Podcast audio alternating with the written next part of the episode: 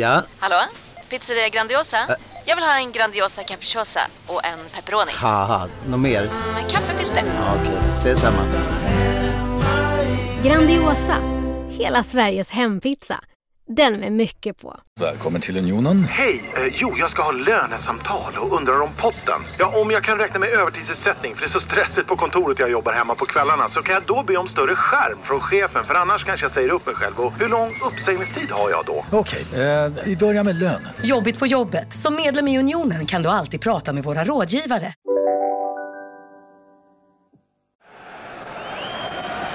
This is. Through by Peterson. Well, there seemed to be a pull there on Alexanderson by Turn. Referee allowing play to go on. Still it's Alexanderson. A chance on for number three. And it's a substitute who scores, Eriksson. In the final minute of the match, Peter Eriksson, the substitute, has made it IFK Gothenburg 3, Rangers nil. It's total collapse now for Rangers in this Champions Cup tie. The home fans celebrate, and it's going to take something of a miracle now at Ibrox. Ja, alltså samtidigt som Celtic gör någon form av stordåd i Europa så gör ju Rangers ett jättefiasko.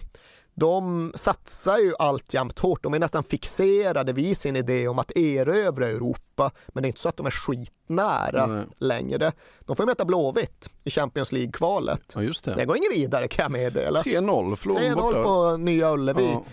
Fan, än idag vet jag inte vad som är Nya och Gamla Ullevi. På Stora Ullevi. Ja. Stefan Pettersson drar dit en jävla fin boll Ja. faktiskt som ledningsmål. Men det är 3-0 på Ullevi och sen tror jag det blev 1-1 i Glasgow Ja. eller någonting. De är inte ens i närheten. Nej. Och de har gjort om det europeiska kuppspelet på det här sättet som innebär att de ändå får en andra serv. De får spela Uefa-cupen istället när de åker ur Champions League. Men samtidigt som Celtic liksom ändå bjuder på fotbollsfest mot Liverpool över två matcher, ja då blir Rangers utspelade av franska lilleputten Strasbourg. Ja. Förlorar liksom två gånger om, förlorar klart och odiskutabelt. Och det blir någonstans jag ska inte säga början till slutet, men det blir början på det definitiva slutet. För ganska strax därefter så går Rangers-tränaren Walter Smith ut och deklarerar att äh, det här blir sista året. Jag lämnar efter säsongen. Och det förstärker känslan av att fan vet om inte det här är ett steg för långt. Fan vet om inte det här laget, den här spelargruppen redan är slut och hela den här idén om 10 in a row egentligen har förskjutit den nödvändiga föryngringen lite för länge. Sen ska det ju för sig sägas att Rangers börjar ligaspelet extremt bra. De förlorar inte en match samtidigt som de faller med mot Blåvitt och Strasbourg. Och det de hade gjort för att ändå påbörja föryngringen, det var att de hade satsat på fyra italienare den här sommaren. Bland annat en 19-årig Gennaro Gattuso. Men Gattuso var det inte så många som kollade på under den här hösten, utan det var ju anfallsförvärvet Marco Negri från Perugia. Och hans säsongsinledning Ja, i Skottlands sinnessjukt. säsongen, Ja. ja. det är helt obegripligt. Han gör alltså fem mål mot Dundee United, alla mål, de vinner med fem, han gör fem. Han gör fyra mot Dunfermline, han gör hattrick i någon annan match. Och efter de tio första ligamatcherna så summerar vi och konstaterar att Marco Negri står själv på 23 mål. Ja.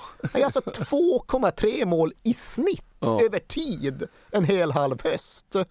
Och okej, skotska ligan är inte den starkaste i världen, men det kan väl knappast ha hänt att en spelare har gjort så många mål över så pass många matcher som Marco Negri gjorde i Skottland hösten 97. Nej, och hur lite omtalat det faktiskt är. Ja, nej, det är ju totalt Ja, ja, bortglömt. ja.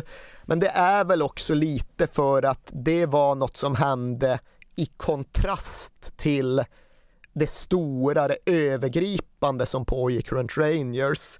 Och det var ju det här med att, nej, de är slut, de är färdiga, de har tappat fokus, de har förlorat kontrollen. För det var inte ett okomplicerat omklädningsrum de hade. Det var en disciplin som urholkades mer och mer. Så målvakten Andy Gorham, men han greps för rattfylla och Allen McCoy, anfallsstjärnan och Ian Durrant mittfält där de hade slagits på någon kebaberia eller vad det var. Det fanns en spelare som hette David Roberts, han hade slagit sönder någon bil och Gassa var ju såklart totalt trasig. Han hade Ja. mobbat sönder någon dansk anfallare som hette Erik Bo Andersen och drack ju hela tiden misshandlade sin fru, det var ju under den här perioden, på sno morfintabletter från liksom läkarna i Rangers för att överhuvudtaget ta sig igenom dagen. Ja. Så det var ju liksom det var ett lag, en spelargrupp som verkligen hade tagit sig själva till bristningsgränsen. Det satt ju två svenskar i omklädningsrummet också. Det gjorde det absolut. Ja. Både Jocke Björklund och Jonas Tern Ja. hade ju kommit dit och som sagt, det var en sak att titta på laget på pappret och en annan sak att få insyn i hur omklädningsrummet faktiskt mådde. Ja. Som sagt, Gennaro Gattuso hade kommit och även om han var omeriterad på den här tiden så var han ju inte obegåvad och han hade ju alla de kvaliteter och all den drivkraft som skulle ta honom, som skulle göra honom till världsmästare med tiden. Men hans första träningsdag, då sket ju Gassa i hans strumpor liksom. Ja, ja, och Gattuso bara okej, vad är det här? Och sen var det ju så att, alltså de hade bara fyra italienare. Det var inte så att Walter Smith kunde italienska. Nej. Den enda som kunde italienska var ju Gassa. Ja. Själv tyckte han att han var helt flytande. Alla andra tyckte att ja, han kunde väl göra sig någorlunda förstådd. Ja. Men när vi nu börjar närma oss säsongens första Old Firm så då var ju Gattuso helt sjövild på träningarna. Han sprang runt och tacklade och hoppade in i satsningar och var så jävla uppskruvad. Så Walter Smith bara, men det här, så här kan vi inte ha det. Hej Gassa, kom hit. Säg nu åt den där italienaren på din italienska, ta det lugnt liksom. Det vi fattar vad han vill bevisa. Han behöver inte bevisa något, han får bevisa något i matchen. Jag så bara, ja, ja, ja. Kalla till sig Gattuso. Det är inte riktigt de direktiven han ger. Nej. Tränaren kommer till mig och säger att fan, nu måste du bevisa vad du kan göra ifall du ska få spela. Du måste satsa lite grann. Du måste ju gå in i tacklingarna. Du måste ju ändå anstränga dig, spela lite tufft. Självklart säger Gassa Ja, det hade gått 30 sekunder, han hade Gattuso liksom hoppsparka eller McCoist i bröstet. Så ja, mot eh, säsongens första Old Firm så hade Rangers sina problem, sina infekterade träningspass. Men det hade å andra sidan Celtic också. Ja, och där var faktiskt Henke inblandad. Så var det ju, för ja, helt smärtfri var ju inte hans första tid i Skottland. Och det var inte bara för att han slog en felpass mot Hibs och gjorde ett självmål mot ett gäng från Österrike, utan det var också en viss ska vi säga misstänksamhet mot honom i omklädningsrummet. Så kan det ju såklart ofta vara. Det kommer en ny kille, vem är han, vad står han för, vad har han gjort, vad kan han bidra med? Men Alan Stubbs har liksom sagt att ja, men, han hade varit många år i Holland och holländarna har ju en speciell typ av arrogans. Mm. Och han menar att laget menade att de uppfattade Henke Larsson ungefär som de hade uppfattat Pierre van Hooijdonk, en annan holländare. De såg honom som en holländare, lite arrogant, lite svår att nå, lite tyst, lite sluten. Så han var liksom inte one of the lads Nej. från dag ett. Och det kan säkert ha bidragit till det som hände bara två dagar före säsongens allra första Old Firm. För då spelar de lite femmanna på träningen och det blir tjafs mellan Henke Larsson och den här petade vänsterbacken Tosh McKinley. Och än idag är det lite oklart om vad fan, drog Henke Larsson iväg en armbåge? Kastade han till och med ett slag mot McKinley eller vad var det egentligen som föranledde den skalle som då Tosh McKinley bevisligen skickar upp i ansiktet på Henrik Larsson. Finns ju en, verkligen en term för det, the Glasgow kiss kallar Ja, de ju det. Men Jag tror att den exakta definitionen av the Glasgow kiss, det är inte bara en dansk skalle, utan det är en plötslig dansk skalle som utan förvarning landar på motståndarens näsa med avsikt att knäcka den. Ja, det var ju precis det som hände. Tosh McKinley tycks behärska sin Glasgow kiss. För ja, Henrik Larsson lämnar träningen och ska forsa blod från näsan ner över ansiktet. givetvis inte en helt okomplicerad situation. Givetvis inte något som passerar i stillhet i fotbollsstaden Glasgow. Sen var det lite speciellt det där för att det var redan överenskommet att Henrik Larsson skulle göra ett blixtbesök i Sverige eh, precis de här dagarna. Tyvärr hade hans svärfar gått bort så han skulle åka till Stockholm för begravningen som skulle ske då på fredagen. Träningen där han blev skallad var på torsdagen, och Firm var på lördagen. På fredagen skulle han närvara på begravningen. Och det innebar ju att när han väl landade på Arlanda så var det liksom där det fanns en möjlighet för pressen att komma åt den nyskallade Henrik Larsson. Mm. Och den möjligheten försökte ju försökte vi utnyttja. Mm. Men Henrik Larsson med plåster på näsan och blåöga, han var inte jättesugen att snacka Nej. kan jag konstatera Nej. när jag går igenom pressklippen. Eh, snarare än några uttömmande Henrik Larsson-citat så tror jag att vi publicerade citat från vår eh, kamrat, fotografen Gunnar Seibold. Ja. Ja, hur var det här Gunnar? hade vi tydligen frågat. Mm. Inget bra tyckte Gunnar. Han var jävligt aggressiv. Ja. Han hotade och sa att om jag skulle ta en bild skulle jag aldrig få plåta honom mer. Nej. Så sa i alla fall Gunnar Seibold. Ja. Och vad hände med Tosh McKinley? Eh, ja, alltså det där var jävligt speciellt för Tosh McKinley han var ju, han var ju uppfödd på, uppvuxen med Celtic. Hans klubb, han hade gått på Celtic Park med sin pappa och sin farfar. Och han hade liksom haft två drömmar genom hela sitt liv. Spela för Celtic, spela för det skotska landslaget. Och under den här hösten så höll han på att förlora båda de drömmarna. Han hade tappat sin startplats i Celtic. Han hade hamnat i en situation där han inte längre ens blev uttagen i matchtruppen och det innebar ju att när han kom med i landslagstruppen så var ju det uttagningar på nåder. Och den här veckan som ledde fram till den här skallen, ja, då hade han först då blivit petad ur Celtics matchtrupp. Sen hade han haft ett möte med Wim Jansen där han helt enkelt fick nej, du jag ser inte på dig som en av Celtics 16 bästa spelare. Och därefter hade han av en eller annan anledning brutit med sin annan agent. Så när Tosh McKinley har pratat om det här i efterhand, vilket han har gjort ovilligt, mm. han har inte varit så sugen på det. Det är inte lätt att hitta. Nej. Nej. Men då har han ju liksom här med, ja men jag var ur balans. Ja. Jag var ur balans för jag såg hur hela liksom fotbollslivet bara försvann. Sen är det också det att eh, det finns ju en en typ av parallell faktiskt mellan Henrik Larsson och Tosh McKinley så tillvida att de båda döpte sin förstfödda son till Jordan. Och vad Jordan Larsson gör idag, det vet vi. Han gjorde mål för Spartak Moskva senast dagen före vi spelade in det här avsnittet. Men Tosh McKinleys son Jordan finns tyvärr inte längre. Han dog när han bara var nio månader gammal.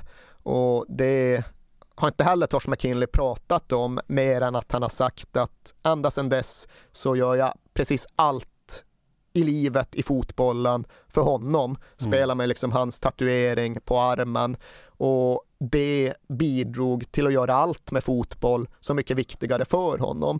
Så det kan också ha förstärkt det där att fan, jag förlorar allt. Jag förlorar mm. fotbollen. Jag spelar ju för min son, nu klarar jag inte längre ens av det.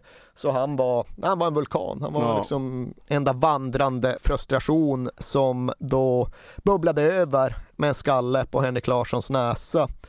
Och själv har han beskriver som att han därefter skickades till Sibirien och det är ju nästan sant, för han skickades till Stoke. Han spelade inte för Celtic mer under Wim Jansen, utan han fick lov att gå på lån till Stoke istället.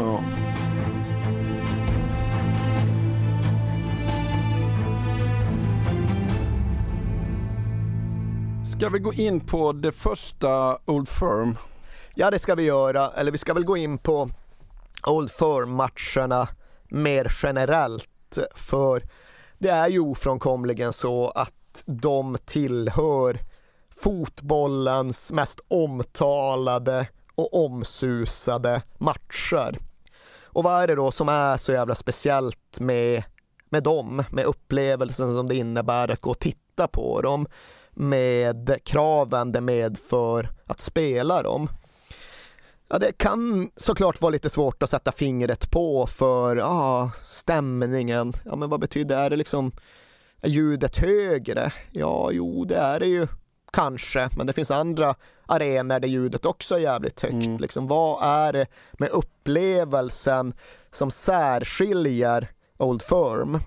Och jag märkte på mig själv efter att ha varit på några upplagor av de här matcherna att det som fick mig att känna att det här var en match som faktiskt inte gick att jämföra med någon annan. Det var sångerna som sjöngs. Och nu tänkte jag ägna ett tag åt lite sångsociologi, för det är alltid ett ämne som fascinerar mig. Jag liksom är konsekvent väldigt intresserad av att lyssna på läktare och att avkoda läktare. Men det var ju mycket mer det var både mycket mer komplicerat och mycket mer intressant när jag började försöka mig på det runt Old Firm-matcherna. För det är såklart så att liksom sångerna hjälper ju till för att sammanfatta läktarna och folket som står där. Vilka sånger är som sjungs? När sjungs de? Varför sjungs de? Med vilken intensitet sjungs de? Och vilka reaktioner möts de av? Och på Old Firm-matcherna på den här tiden, då blev det liksom väldigt tydligt för mig att det var liksom ett samspel som hela tiden byggdes på. Den ena sektionen sjöng en sång och av någon anledning blev den andra sektionen helt jävla rasande. Så svarar de med en annan sång med ännu högre intensitet, med ännu större aggressivitet. Och sen togs den emot på samma sätt på andra sidan. Så blev det den där typen av sångtennis som bara växte och växte och som gav Old Firm sin egen karaktäristiska stämning som inte bara går att eh, förklara genom att säga att det är hög ljudvolym utan som vi måste gå in på i lite större detalj. För när jag började se Celtic och Rangers spela, då vill jag även ändå påstå att liksom det var en sång som sjöngs oftare än någon annan. Och den kände jag igen. Det var en sång som sjöngs på engelska arenor också och där betydde den egentligen ingenting. Det var liksom så här huliganbravado. Uh, hello, hello, we are the Tottenham boys and if you are an Arsenal fan surrender or you'll die. We will follow the Tottenham. Um, det liksom Visst, ifall man är jättekänslig tycker man kanske att det är liksom onödigt aggressiva ord, men jag visste med mig att det var liksom, det var ju en posturing sång, den hade ingen mening. Men i Glasgow så hade den en sån jävla intensitet och jag förstod till att börja med inte varför. Men för att börja från början så sjunger ju då inte Rangers, det är en Rangers-sång, de sjunger inte We are the Rangers boys, de sjunger We are the Billy boys. Ha, vilka i helvete är då the Billy boys? Jo, alldeles i närheten av Celtic Park i östra Glasgow där finns det liksom en protestantisk enklav mitt bland de katolska områdena som heter Bridgeton. Och det är ett ställe, jag har liksom gått förbi det många gånger. Man passerar det ifall man går till Celtic Park från ett visst väderstreck. Men det har ju då alltid varit en flashpoint. Det har liksom varit belägrade protestanter som försöker freda sig mot de katolska massorna runt om. Och redan på 1920-talet fanns det ja, men ett gatugäng, eller ett mördarband är ett mm. mer korrekt ord, som kallades för sig för The Billy Boys eftersom att deras ledare hette Billy. Och den här Billy, han sägs ju ha varit en stor fotbollstalang, mm. men han fick båda benen knäckta av katoliker och det ska ju då ha förbittrat honom och fördunklat hans sinne. Men ja, som sagt, de blev ja, men mer av någon form av paramilitär styrka än ett vanligt gatugäng. Mm. De gick ju runt beväpnade med till att börja med rakblad och knivar och senare skjutvapen. Och när de begick sina brutala misshandlar så ska de då ha sjungit sin signaturmelodi The Billy Boys som någon typ av Clockwork Orange-gäng. Mm. De ska verkligen bokstavligt ha sjungit det under pågående misshandlar. Och de var ju även fotbollsgrabbar, så redan på 1920-talet stod de på Ibrox och gav sig själva till känna genom då att sjunga den här sången om The Billy Boys. Och de växte mer och mer och blev verkligen någon typ av irreguljär militär kraft, hade uniformer och allt och ska ha varit uppemot tusen man starka under en period. Och ifall man har sett tv-serien Peaky Blinders, ja. har du, har, sett ja, senaste har säsongen? Ja. Där förekommer de ju. Där får de ju exemplifiera just eh, den kriminella organisationen som konkurrerar med seriens huvudpersoner. Och där ikläds de ju även den eh, svarta uniformering som de fick på 1930-talet. För där övergick de ju i ren fascism. Ja. När Storbritannien stod och vägde, skulle vi liksom gå mot fascismen eller skulle vi gå mot att bekämpa fascismen? Om sägs ha liksom bildat någon lokal Ku Klux Klan-falang ja. i Glasgow också. Så det är inte ett sådär jävla sympatiskt gäng. Nej. Och därför går det ju någonstans att begripa att det väcker lite starkare känslor när Rangers stämmer upp i Hello, hello, we are the Billy Boys. Hello, hello, you'll know us by our noise. We're up to our knees in Fenian blood. Surrender or you'll die, for we are the Bridgeton Billy Boys.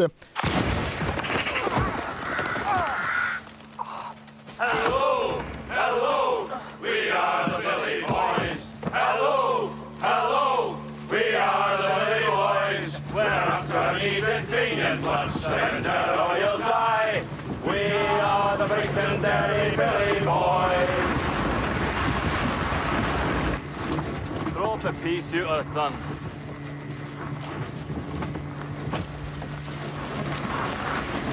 A broken broom stops all gypsy curses, Mr. Gold.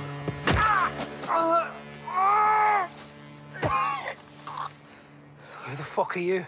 Did you not hear my song? These gentlemen are the Billy Boys. And me,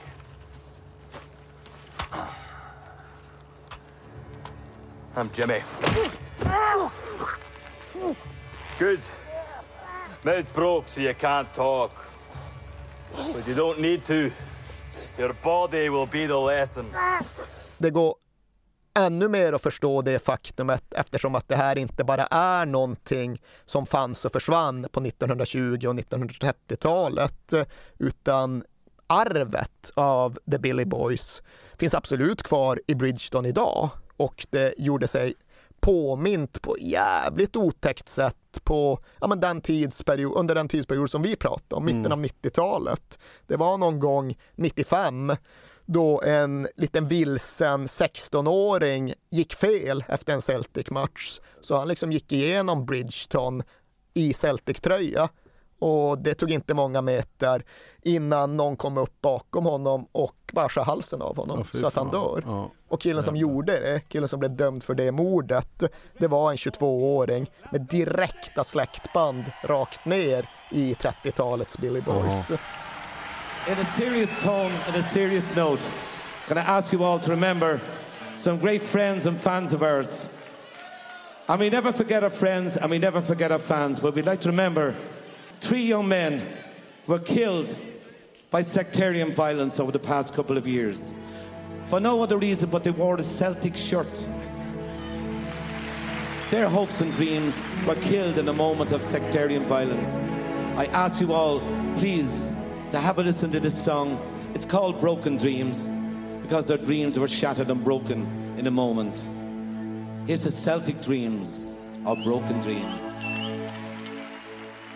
Så visst, när jag väl hade förstått den sången, när jag väl hade dechiffrerat den sången, då insåg jag hur det kom sig att eh, stämningsläget piskades upp så jävla mycket när Rangers sjöng den och när Celtic sen reagerade på den.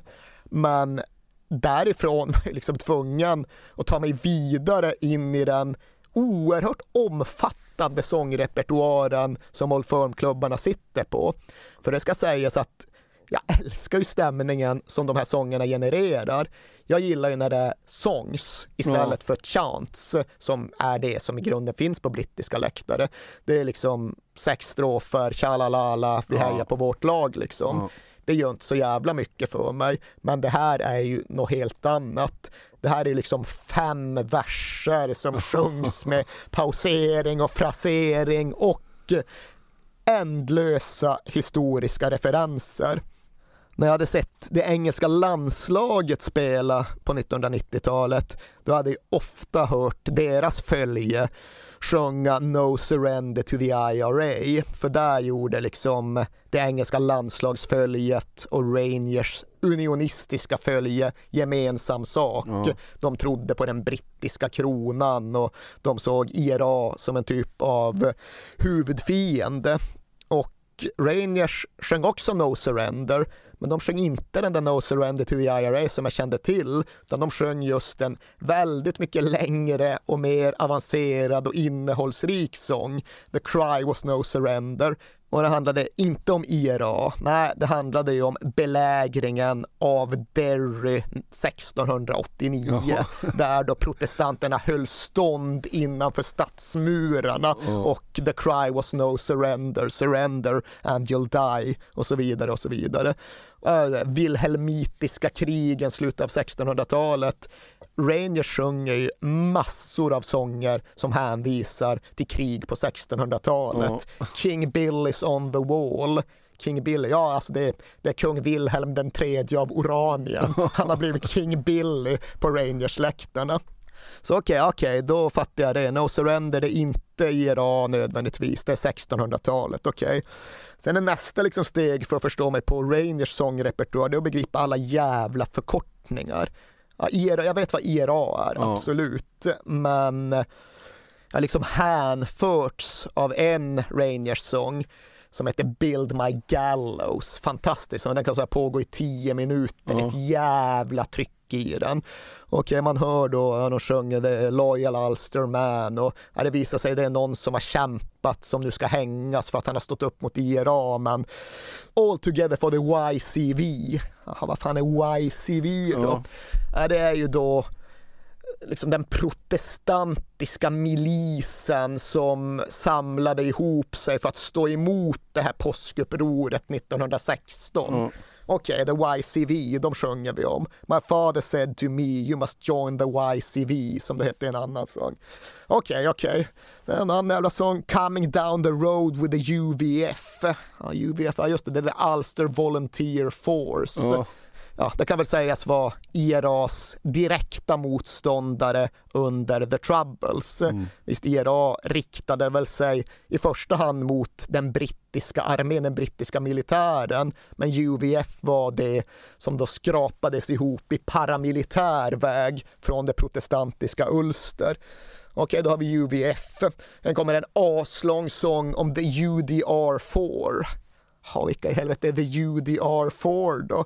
Ja, det är ju då en annan nyans av, eller en annan falang av protestantisk militär under the troubles. Här är det mer liksom reguljär armé, the, the Ulster Defence Regiment som var en del av den brittiska armén. Alltså var det då några inom det regementet som ja, dömdes för ett mord, inte något som ska ha begåtts i tjänsten utan ett mord. Men det hävdar då många på den protestantiska sidan, det var någon typ av rättsövergrepp, så därför sjunger vi en ändlös sång om att nu måste the UDR frisläppas. Så okej, ja då har vi ytterligare ett batteri sånger som vi förstås lite bättre på när vi har liksom kollat vad alla förkortningar som skjuts in hela tiden står för. Men det finns ju mer man måste begripa. En av de sångerna som verkligen återkommer med kraft och liksom som alla stämmer in i, eller som i alla fall alla stämde in i på den här tiden, det var The Sash My Father War. Och det är, ja, det är vadå för jävla sash? Ja, det är lite som Gassa och flöjten liksom. Jaha. De här marschorkestrarna. I deras dräkter ingår en någon form av, fan säger man, ett så här band som, som Peru hade på sina landslagströjor. Ja. Som går från ena axeln eh, tvärs över bröstet. Och det är då The Sash, vilket får en väldigt politiskt laddad innebörd ifall man sätter sitter i sammanhanget och ifall man sjunger sången på det sättet. Och i synnerhet då kanske ifall man skriker ut tillägget “Fuck the Pope”, vilket Rangers väldigt ofta gör ja. när de sjunger, sjunger om The Sash. Och den där typen av små tillägg och eh, små omskrivningar, de medför ju också att eh, på pappret ganska harmlösa sånger får en annan innebörd när de väl framförs med åren har ju liksom klubben själv börjat göra skillnad på sanktionerade sånger och icke sanktionerade sånger. Och en av de som ändå har sanktionerat kunde jag länge inte begripa för det var också en av de här som verkligen genererar bra tryck på läktarna. Jag älskar själva sången Follow, follow, we will follow rain. Men jag kunde inte riktigt fatta hur den kunde vara sanktionerad. Men sen visade jag, okej, okay, den officiella texten den är helt annan än den jag alltid har hört på pubbar och läktare. För den officiella texten är liksom Follow, follow, we will follow Rangers everywhere, anywhere. Uh, we will follow on. Dundee, Hamilton, even up to Aberdeen. Bara, okay, det där har jag aldrig hört. Mm. Det har jag alltid hört. Follow, follow, we will follow Rangers. Up the falls, there is walls. Up the Falls hänvisar då till Falls Road som är den största katolska gatan i Belfast, liksom hjärtat av det katolska Belfast. Ja. Ja, dit ska minsann följa Rangers. Ja. There Walls är den där jävla ringmuren de försvarar 1689. Ja. We will follow on. Dundee, Hamilton, okej okay, är det, det är detsamma. Fuck the Pope and the Vatican. Det är det som alltid sjungs. Jag har aldrig hört någon sjunga Even up to Aberdeen. Nej. Och på samma sätt, liksom, de spelar Simply the Best med Tina Turner före matcherna. Det verkar vara rätt okontroversiellt. Simply the Best Tina Turner. Ja, det är bara det att alltid följs upp med ett skrik om Fuck the Pope. Oh. Och det, det visste Rangers när de slog på det i högtalarna. Oh, ja, ja. Nu har de slutat göra det, men så var det bara. Oh.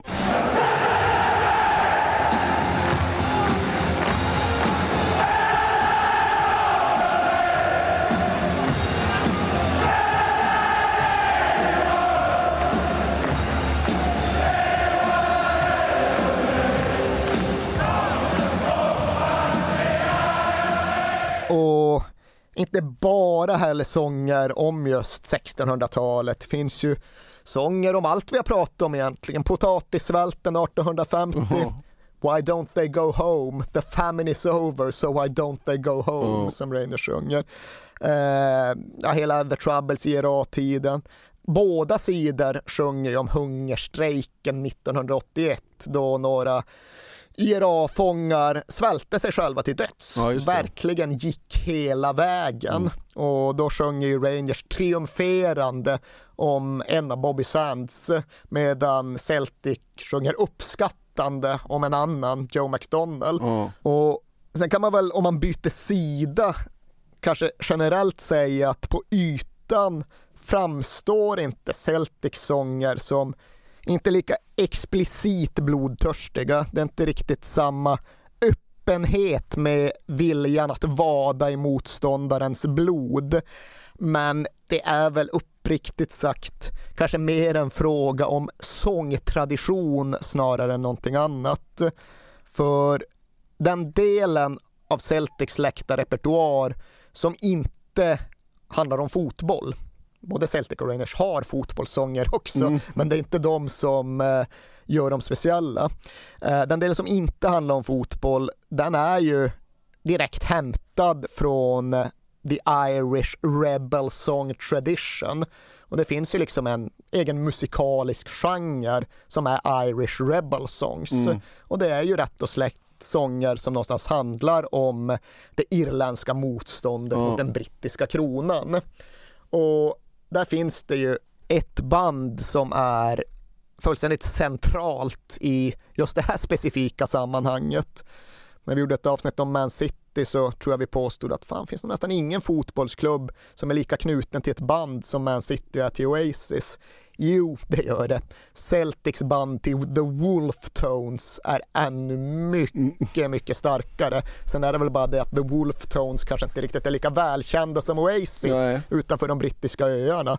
Sen ska det sägas att The Wolf Tones, fan de har hängt i. De har snart, jag tror de är snart inne på sitt jag tror de är inne på sitt 57 raka år av turnerande med sina sånger om den 57. irländska saken. De håller på sedan Ja, 60-talet. jag måste börja lyssna på dem. Ja, det måste alltså, Ja. de have to admit it's catchy. Ja. Sen får man liksom värdera innehållet som man vill, men det är ju inte så att det inte är medryckande. Mm. Tror nu att liksom någon av frontfigurerna har fått Parkinson, så det spelar ingen roll. De kör på. Ja, ja, de kör ja. på, för de Ja. ska spread the message. Och väldigt många just av de sånger som Celtic sjunger som handlar om den irländska kampen snarare om någon fotboll i Skottland. Ja, men det är rebel songs som Wolf Tones har populariserat och som Celtic sen har adopterat. De sjöng i Fields of Avonry som en av de absolut liksom, tydligaste sångerna.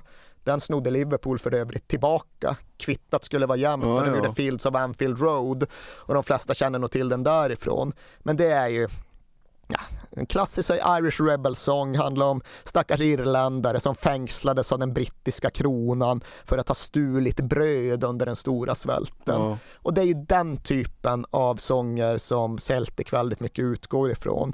The Merry Plowboy. Och det är ju, ja, stackars eh, plogarpojke från landet som minsann tvingas ta värvning i IRA under det irländska frihetskriget.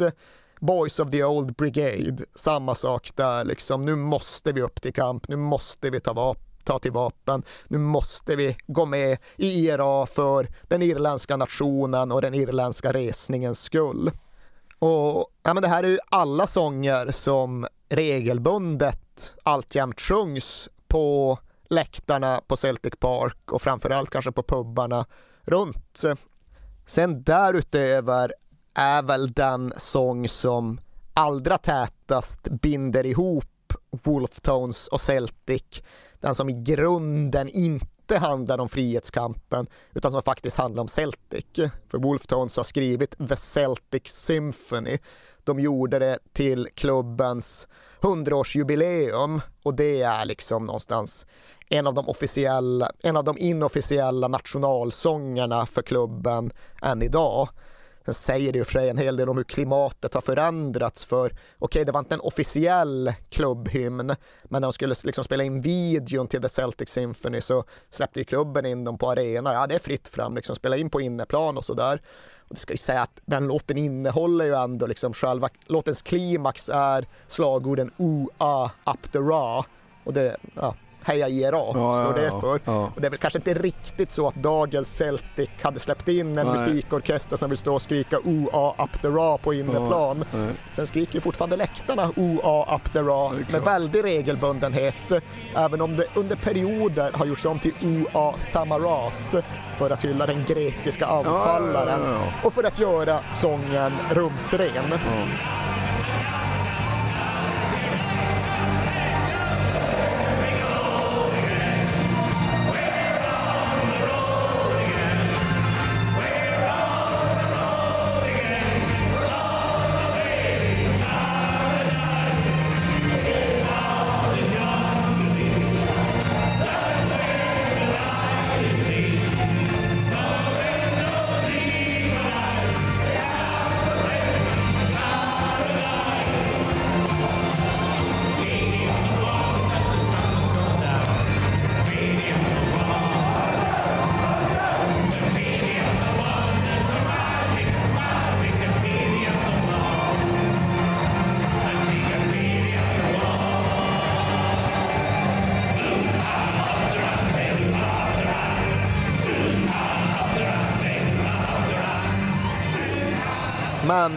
Att konkludera.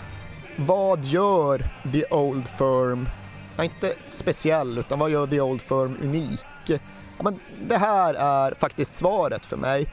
Det är inte alltid så att ljudnivån är högre än någon annanstans. Jag har varit på Old Firm-matcher där stämningen har varit sådär.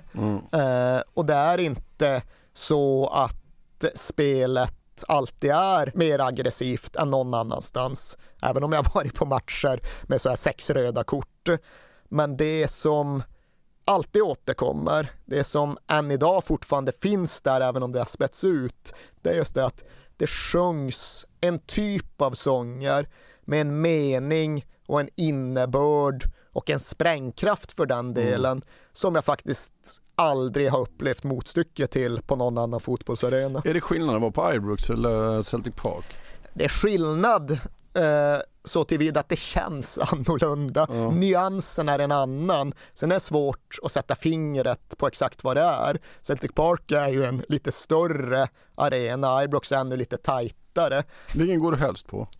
Det, ja, det är jättesvårt att välja. Jag kan tycka, och det här är min egen generalisering och därför får ni ta den lite för vad den är. Jag kan tycka att när jag går på Ibrox så har det nästan alltid funnits ännu ett snäpp högre aggressivitet och testosteronhalt i luften. Medan Celtic Park ändå har lite mer av det irländska. Nu dricker vi bärs och så har vi armkrok och så ja. sjunger vi om den stora svälten.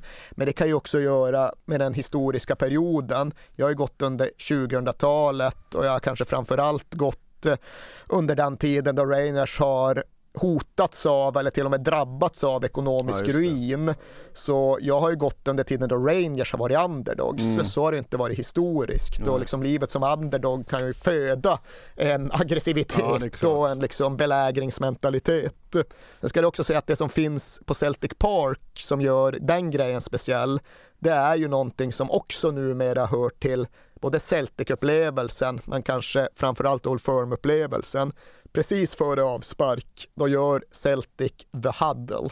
Mm. Och det har inte alltid funnits. Det var något som instiftades av den gamla kaptenen Tony Mowbray mm. på tiden vi pratar om, mitten av 90-talet. Och det innebär rätt och slätt att precis före avspark, då samlar sig spelarna i en klassisk klunga, liksom ringen, armarna om varandra, skriker några ord.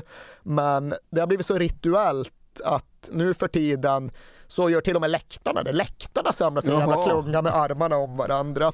Men som de brukar säga också, first the huddle, then thunder. För det är liksom när the huddle löses upp, när de släpper och liksom ja. Det jävla jublet, ja. eller det är, då, det är inte ett jubel, det är ett dån, det är ett muller, det är åska. Mm. Ja, du ryser ja, varje ja. gång, jag lovar dig. För ja, det, det ljudet så. är så jävla potent och explosivt. Och det är inte så att det bara funkar på Old Firm. En stor Big European Night, Celtic möter Barcelona hemma och The Huddle. Nej, det, det är fantastiskt. Det är det Piqué de tittar upp på läktaren och fattar inte var han har hamnat.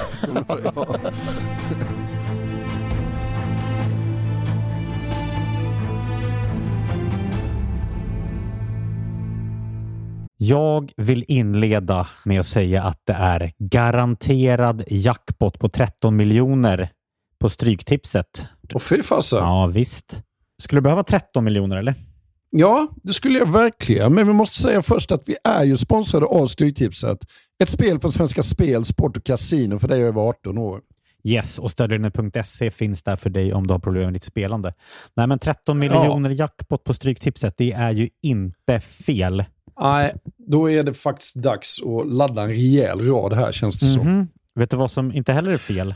Nej. Födelsedagsfirandet och alla härliga mm. historier vi får in. Exakt, mm. för vi är ju mitt inne i Stryktipsets 90-årsfirande som vi firar med att läsa upp fantastiska historier från våra lyssnare. Yes. Som skickar in dem till kings at perfectdaymedia.se. Precis, bomba på nu. Det är åtta månader kvar på det här firandet, så att, eh, vi kör nu. Mycket Stryktipshistorier vill vi ha. Mm. Och i dagens har vi fått från Peter som skriver så här.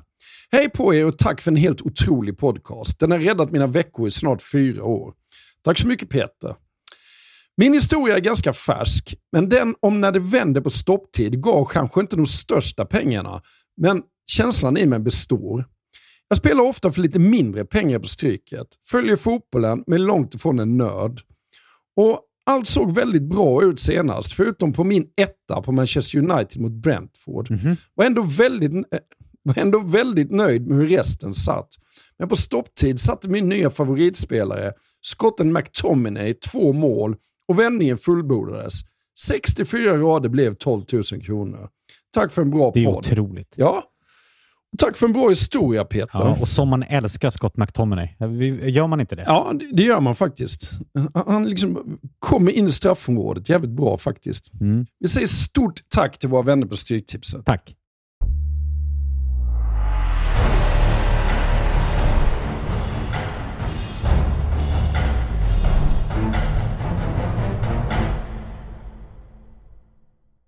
Fotbollsmässigt, första Old Firm då? Där var vi, just det, någonstans långt före genomgången av The Glaswegian Songbook. Uh, första Old Firm, ja, hösten 97. Rangers klart bättre.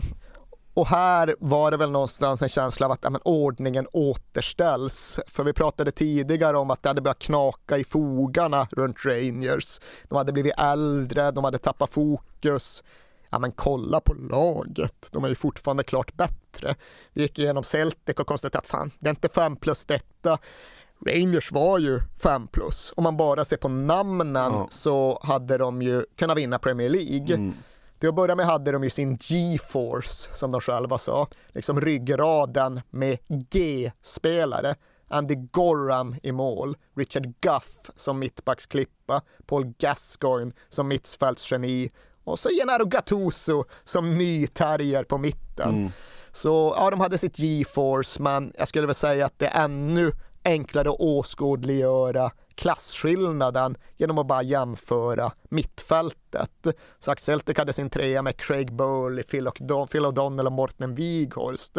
Liksom Rangers, Gassa, Gattuso, Jonas Tern, mm. den evigt underskattade ja, nästan ja, ja. Jonas Tern. Och så blir han Laudrup som flyter på det. Liksom. Mittfält. Alltså, det är högsta internationella klass. Det är väldigt stor skillnad. Ja, jo, det får man, det får man ju någonstans säga, även om liksom Gattuso inte hade nått fram och både Gessa och Jonas Tern kanske kan sägas vara lite på nedgång. Ja. Vet du förresten att Jonas Tern och Henke Larsson delar rum under hela USA-VM? Ja, det visste jag faktiskt. Ja, det ser ja. Ja. Jonas Tern spelade en massa spratt. Ja. Uh, vet du även att det var fyra svenskfödda spelare i det här Old Firm-derbyt?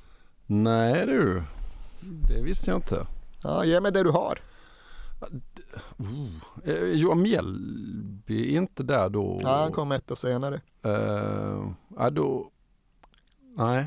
Ja, men vad har du? du Henrik Larsson va, spelar. Vad va, he, va he, nej. nej. Nej men, ja men alltså det, det är ju Björklund, Tern och Henke. Sen är det ju en slamkrypare ja. av den typen som har följt med mig under många år.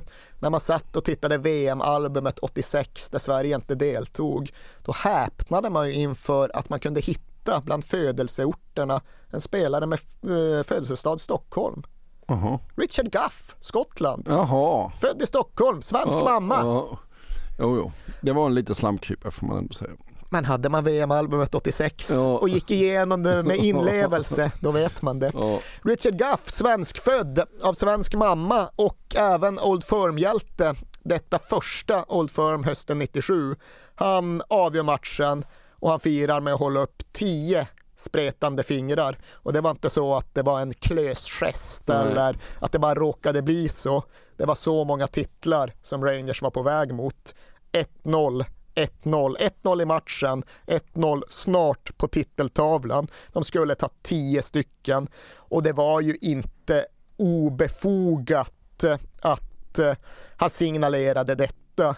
För i och med den här segern så var det faktiskt så att Celtic hade gått nio stycken Old Firm i ligaspel utan en enda seger. Ja. Det var så tydligt att Rangers var numret större. Att Rangers hade varit klassen bättre och att den här matchen indikerade att de fortfarande var det. Ska vi gå på det andra Old Ja, vi får lov att göra ja, det, för ja. det följde nästan omedelbart in på. Det var ju så att när det skulle ha spelats i början av säsongen, då fick all fotboll i Storbritannien lov att pausa, för då förolyckades Lady Diana. Ja. Så den matchen blev uppskjuten och sen klämdes den in i spelprogrammet bara 11 dagar efter den första Old Firm-matchen. Det innebar att den fick avspark en vardagskväll och det innebar i sin tur att ordningsmakten och sjukvården i Glasgow slet sina hår. För det är ju också en grej med Old Firm-matchen att det påverkar ju alltså jag höll på att säga hela staden, men det är för litet. Hela västra Skottland, inklusive Ulster och Nordirland. Mm. Det är verkligen en match vars eh, blodomlopp sträcker sig långt bortom arenorna där matcherna spelas. Och det var ju länge en sanning, den är inte lika tydlig idag, men det var länge en sanning att när det är Old Firm så måste liksom Glasgow, västra Skottland, Belfast hålla andan. För det blir så många mer intagna på akutmottagningarna. Det blir så mycket mer våld i hemmet. Det blir så väldigt stora problem som följer i kölvattnet på de här matcherna. Och det började ju myndigheterna försöka motverka genom att lägga i stort sett varje Old Firm klockan 12.30 en söndag förmiddag. Ja. Pubbarna han knappt öppna och matchen är slut klockan två och vem orkar fortsätta dricka från klockan 14 hela vägen fram till jobbet på måndag.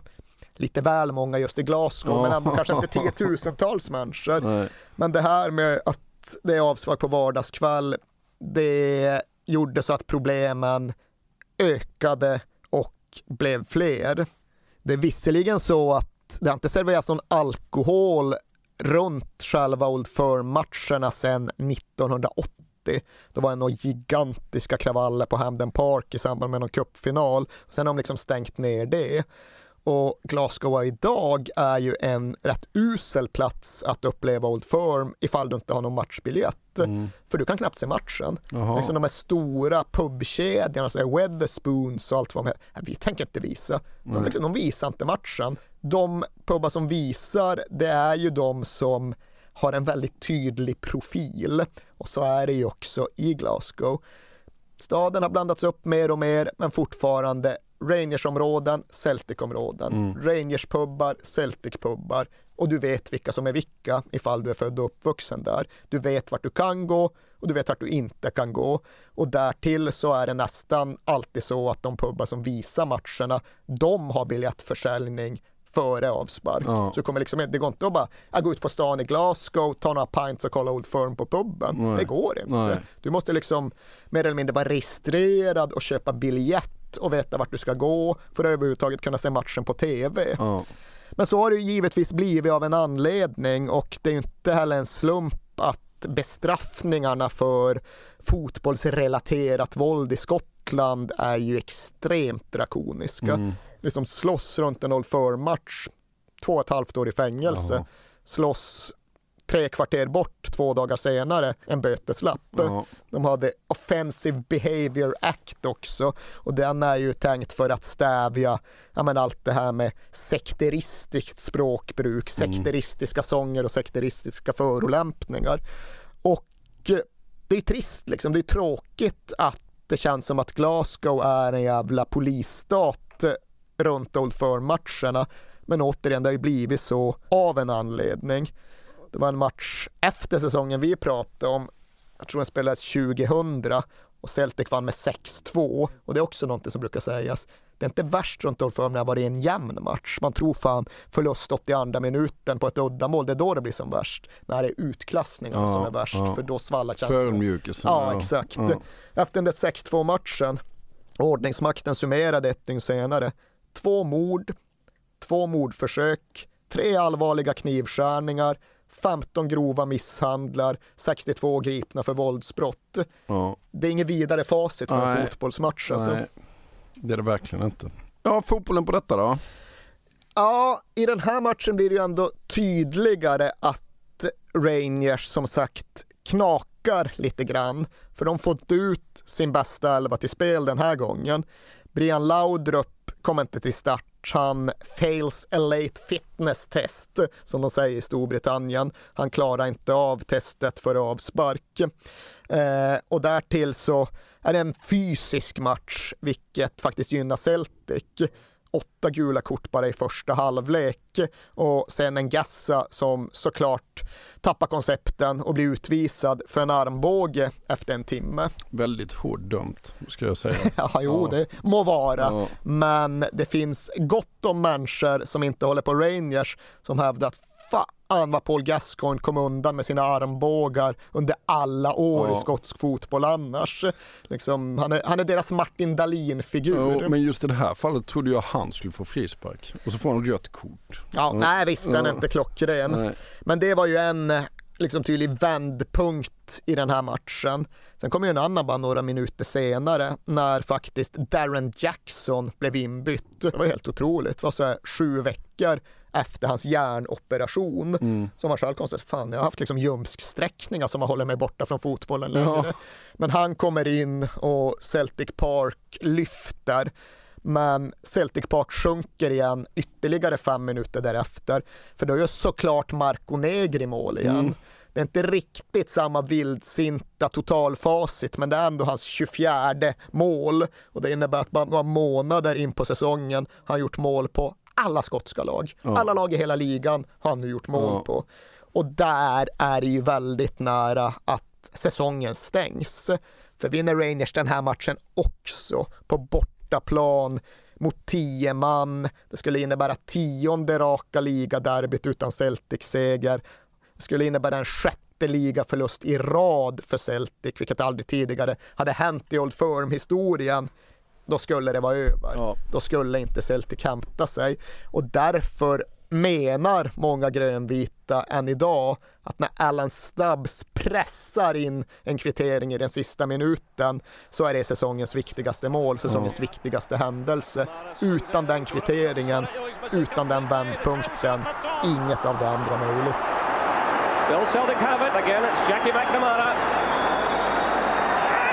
And they get the equaliser. Alan Stubbs. In the 90th minute of the match, Alan Stubbs for Celtic. And what a relief all around Celtic Park. This keeps Celtic in contention. Well, the fan, a fan has run onto the park. A couple of fans run onto the park, but uh, they're being escorted off. Jubilation among those Celtic fans. Alan Stubbs with his second goal of the season, and McNamara swung it in here. Sen är det dags för ligacupfinal. Ja, dit har ju Celtic också kvalificerat sig och det händer ju mycket positivt för Celtic under den här perioden. Sagt, Darren Jackson kommer tillbaka och det är ju inte transferfönster på den här tiden utan det innebär att det går att förstärka mest hela tiden. Mm. Och därför kan även Celtic liksom pricka för de vakanser som vi pekade på när vi gick igenom truppen. De får först och främst in Paul Lambert. Mm, det är ju en jävla. Ja, alltså han har ju Ja. vunnit Champions League Ja. med Borussia Dortmund, men hans familj har hemlängtan. Hans fru trivs inte och hans son är sjuk, så det går att få Paul Lambert tillbaka till Skottland. Och det är ju just en mittfältare av hög internationell Mm. klass. Han går in och kan nästan e- ensam göra så att Celtic plötsligt kan konkurrera mot Rangers mittfält. Därtill får de strax därefter in Harald Brattback från. Rosenborg Ja. och då får de ju just den där ja, mer traditionella centertypen. En tung, pålitlig, målfarlig forward. Ja. Och då börjar truppen plötsligt kännas mycket mer välbalanserad. Och därtill får de ju då med sig positiva resultat. Har gått bra i ligan, har stått upp mot Liverpool, har lyckats få in en sen kvittering mot Rangers och får därtill då möjligheten att spela för att vinna en titel. Mm. För de ska möta Dundee United i ligacupfinalen och det är ju inget motstånd de fruktar. I ligamatchen omedelbart inför ligacupfinalen, då möter de också Dundee United och då vinner de med 4-0. Så det är inte så att de darrar på väg in mot finalen när de ser Dundee Uniteds laguppställning, när de förhåller sig till alla svenskar som potentiellt sett kan delta. För här får vi stanna till får vi ihop sju svenskbekantingar knutna till den här upplagan av Dundee United. Eh, jag vill ju till och med att du... får... Nej, nej, jo, jo. nej, nej, Jo, jo, nej, här får du köra. Nej, nej, jag vill inte in i detta. Det är Kör du nu ett Dundee svart United. hål i Dundee United-researchen. Ja, kör, ja. Ah, fy fan. Ja, det kom att bli fyra svenskar involverade när Dundee United mötte Celtic och då pratar jag bara den orange-svarta sidan. För de hade ju fått en fullständig fixering vid dels det skandinaviska men framförallt det svenska sen Big Kjell Olofsson kom dit från Norge, började vräka in mål och faktiskt liksom räddade Dundee United. Ja. Hade stått vid ruinens brant tills Big Kjell styrde om hela skutan. Ja. Och då började de ju scouta och plocka från Sverige på ett sätt som saknar i motstycke. Ja. Ja.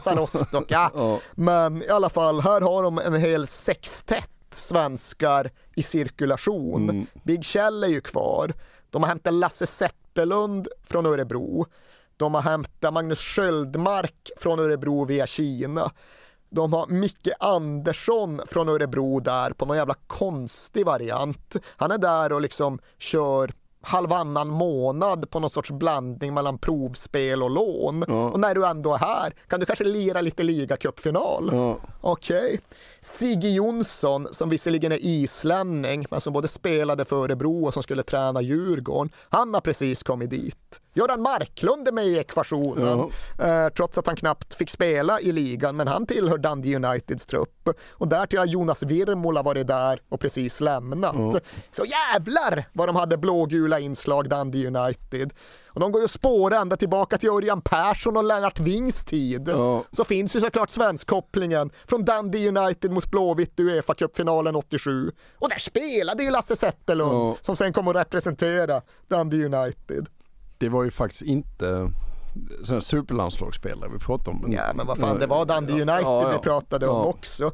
De, alltså, de började ju till och med åka till Sverige på somrarna för liksom kombinerade träningsläger och scoutingresor. De åkte liksom till Örebro och mötte Vivalla Lundby och, och liksom spelade jämt. Ja. Åkte till Eskilstuna och spelade och liksom tog in varenda svensk de kunde hitta som provspelare. Ja. Mötte Eskilstuna i träningsmatch med Marco Ciardi och Hasse Berggren i laget.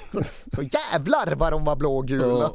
Men som sagt, kanske inga landslagsstjärnor och kanske inget som gjorde att de kunde stå emot och hävda sig mot Celtic i en ligacupfinal. De Nej, för de blev rätt överkörda. Ja, som sagt, de hade förlorat med 4-0 i ligan. Nu förlorar de med 3-0, så det är Ja. 7-0 på tre matcher. Och Celtic gjorde ju mål tidigt, processen kort. Det var Ja. liksom aldrig någon match, men det var en seger och det var en buckla. Första gången de hade vunnit skotska ligacupen på 15 år. Bara den andra bucklan då på åtta år. Och därtill var det ju faktiskt så att de vann den här matchen och den här pokalen på Ibrox. Mm, För ibland så just det. körde de ju cupmatcherna på neutral plan som inte var Hamden.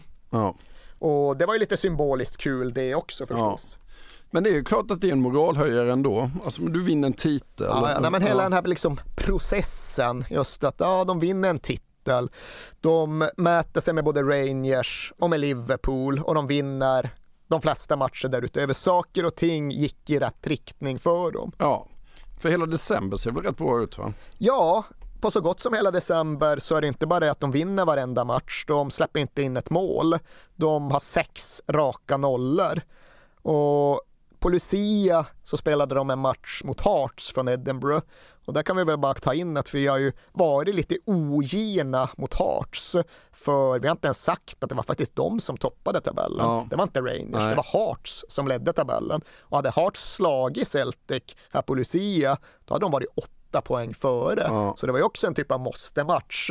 Men det var inte så mycket till diskussion. Okej, Celtic vann bara med 1-0, men det var en typ av utklassning. Ja. Och även om Hearts länge var med så var de ju ändå inte riktigt med, Nej. ifall man säger. Det var inte de som skulle vinna. Men även om då resultaten blev bättre och bättre och Wim Jansen accepterades och uppskattades mer och mer så var det fortfarande inte så att allt var helt gnisselfritt och problemlöst i Celtic. Det fanns den här sprickan mellan Wim Jansen och general managern Jock Brown.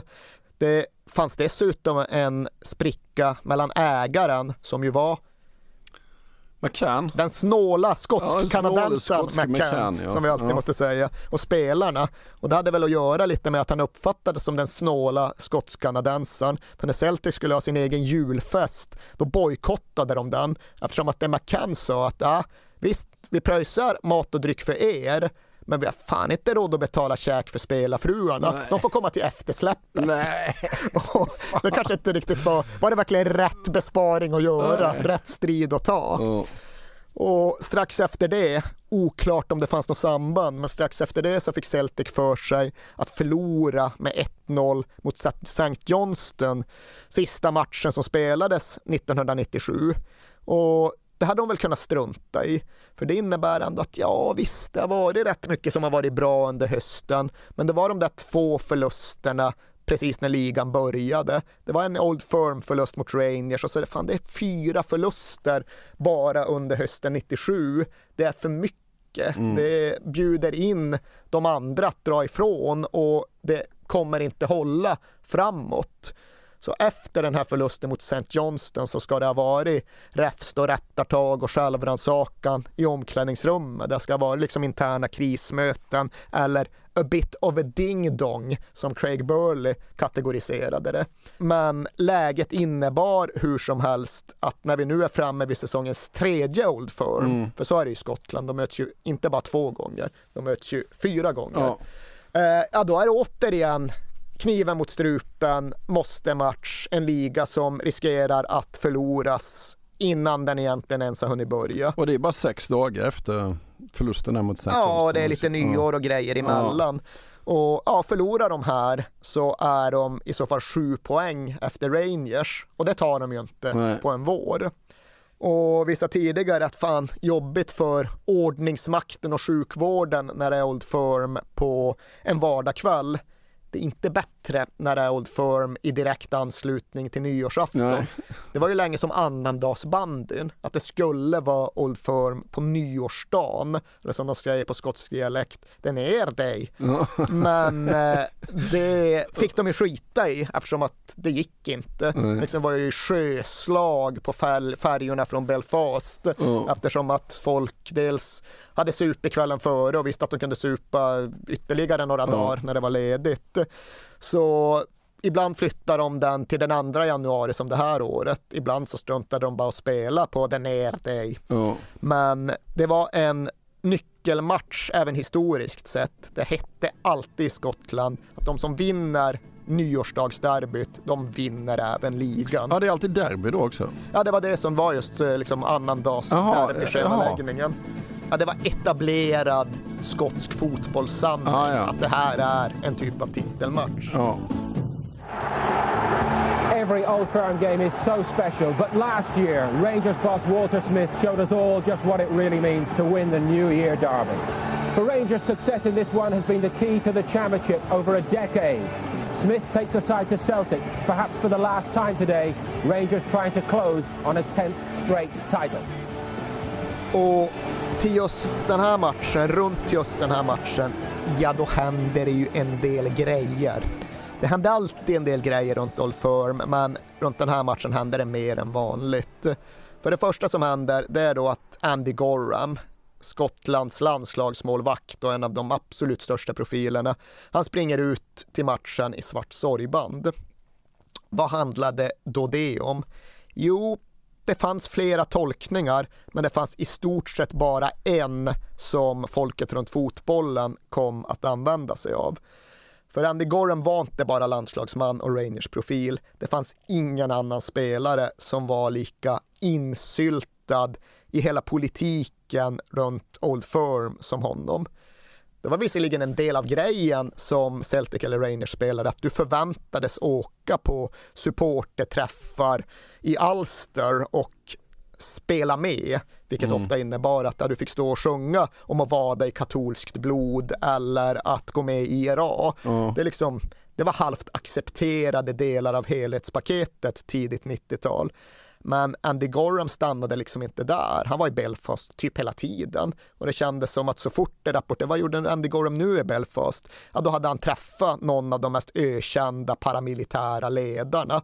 Och han, ja det var en slump, vi bara stötte på varandra. Ja, jo, men det var fan många slumper nu Ja. ett tag, Andy Gorham. Och det som hade hänt precis just nu, bara några dagar före nyårsdagsderbyt, det var att de all, en av de allra mest mytologiserade och brutaliserade paramilitära ledarna i Ulster hade mördats.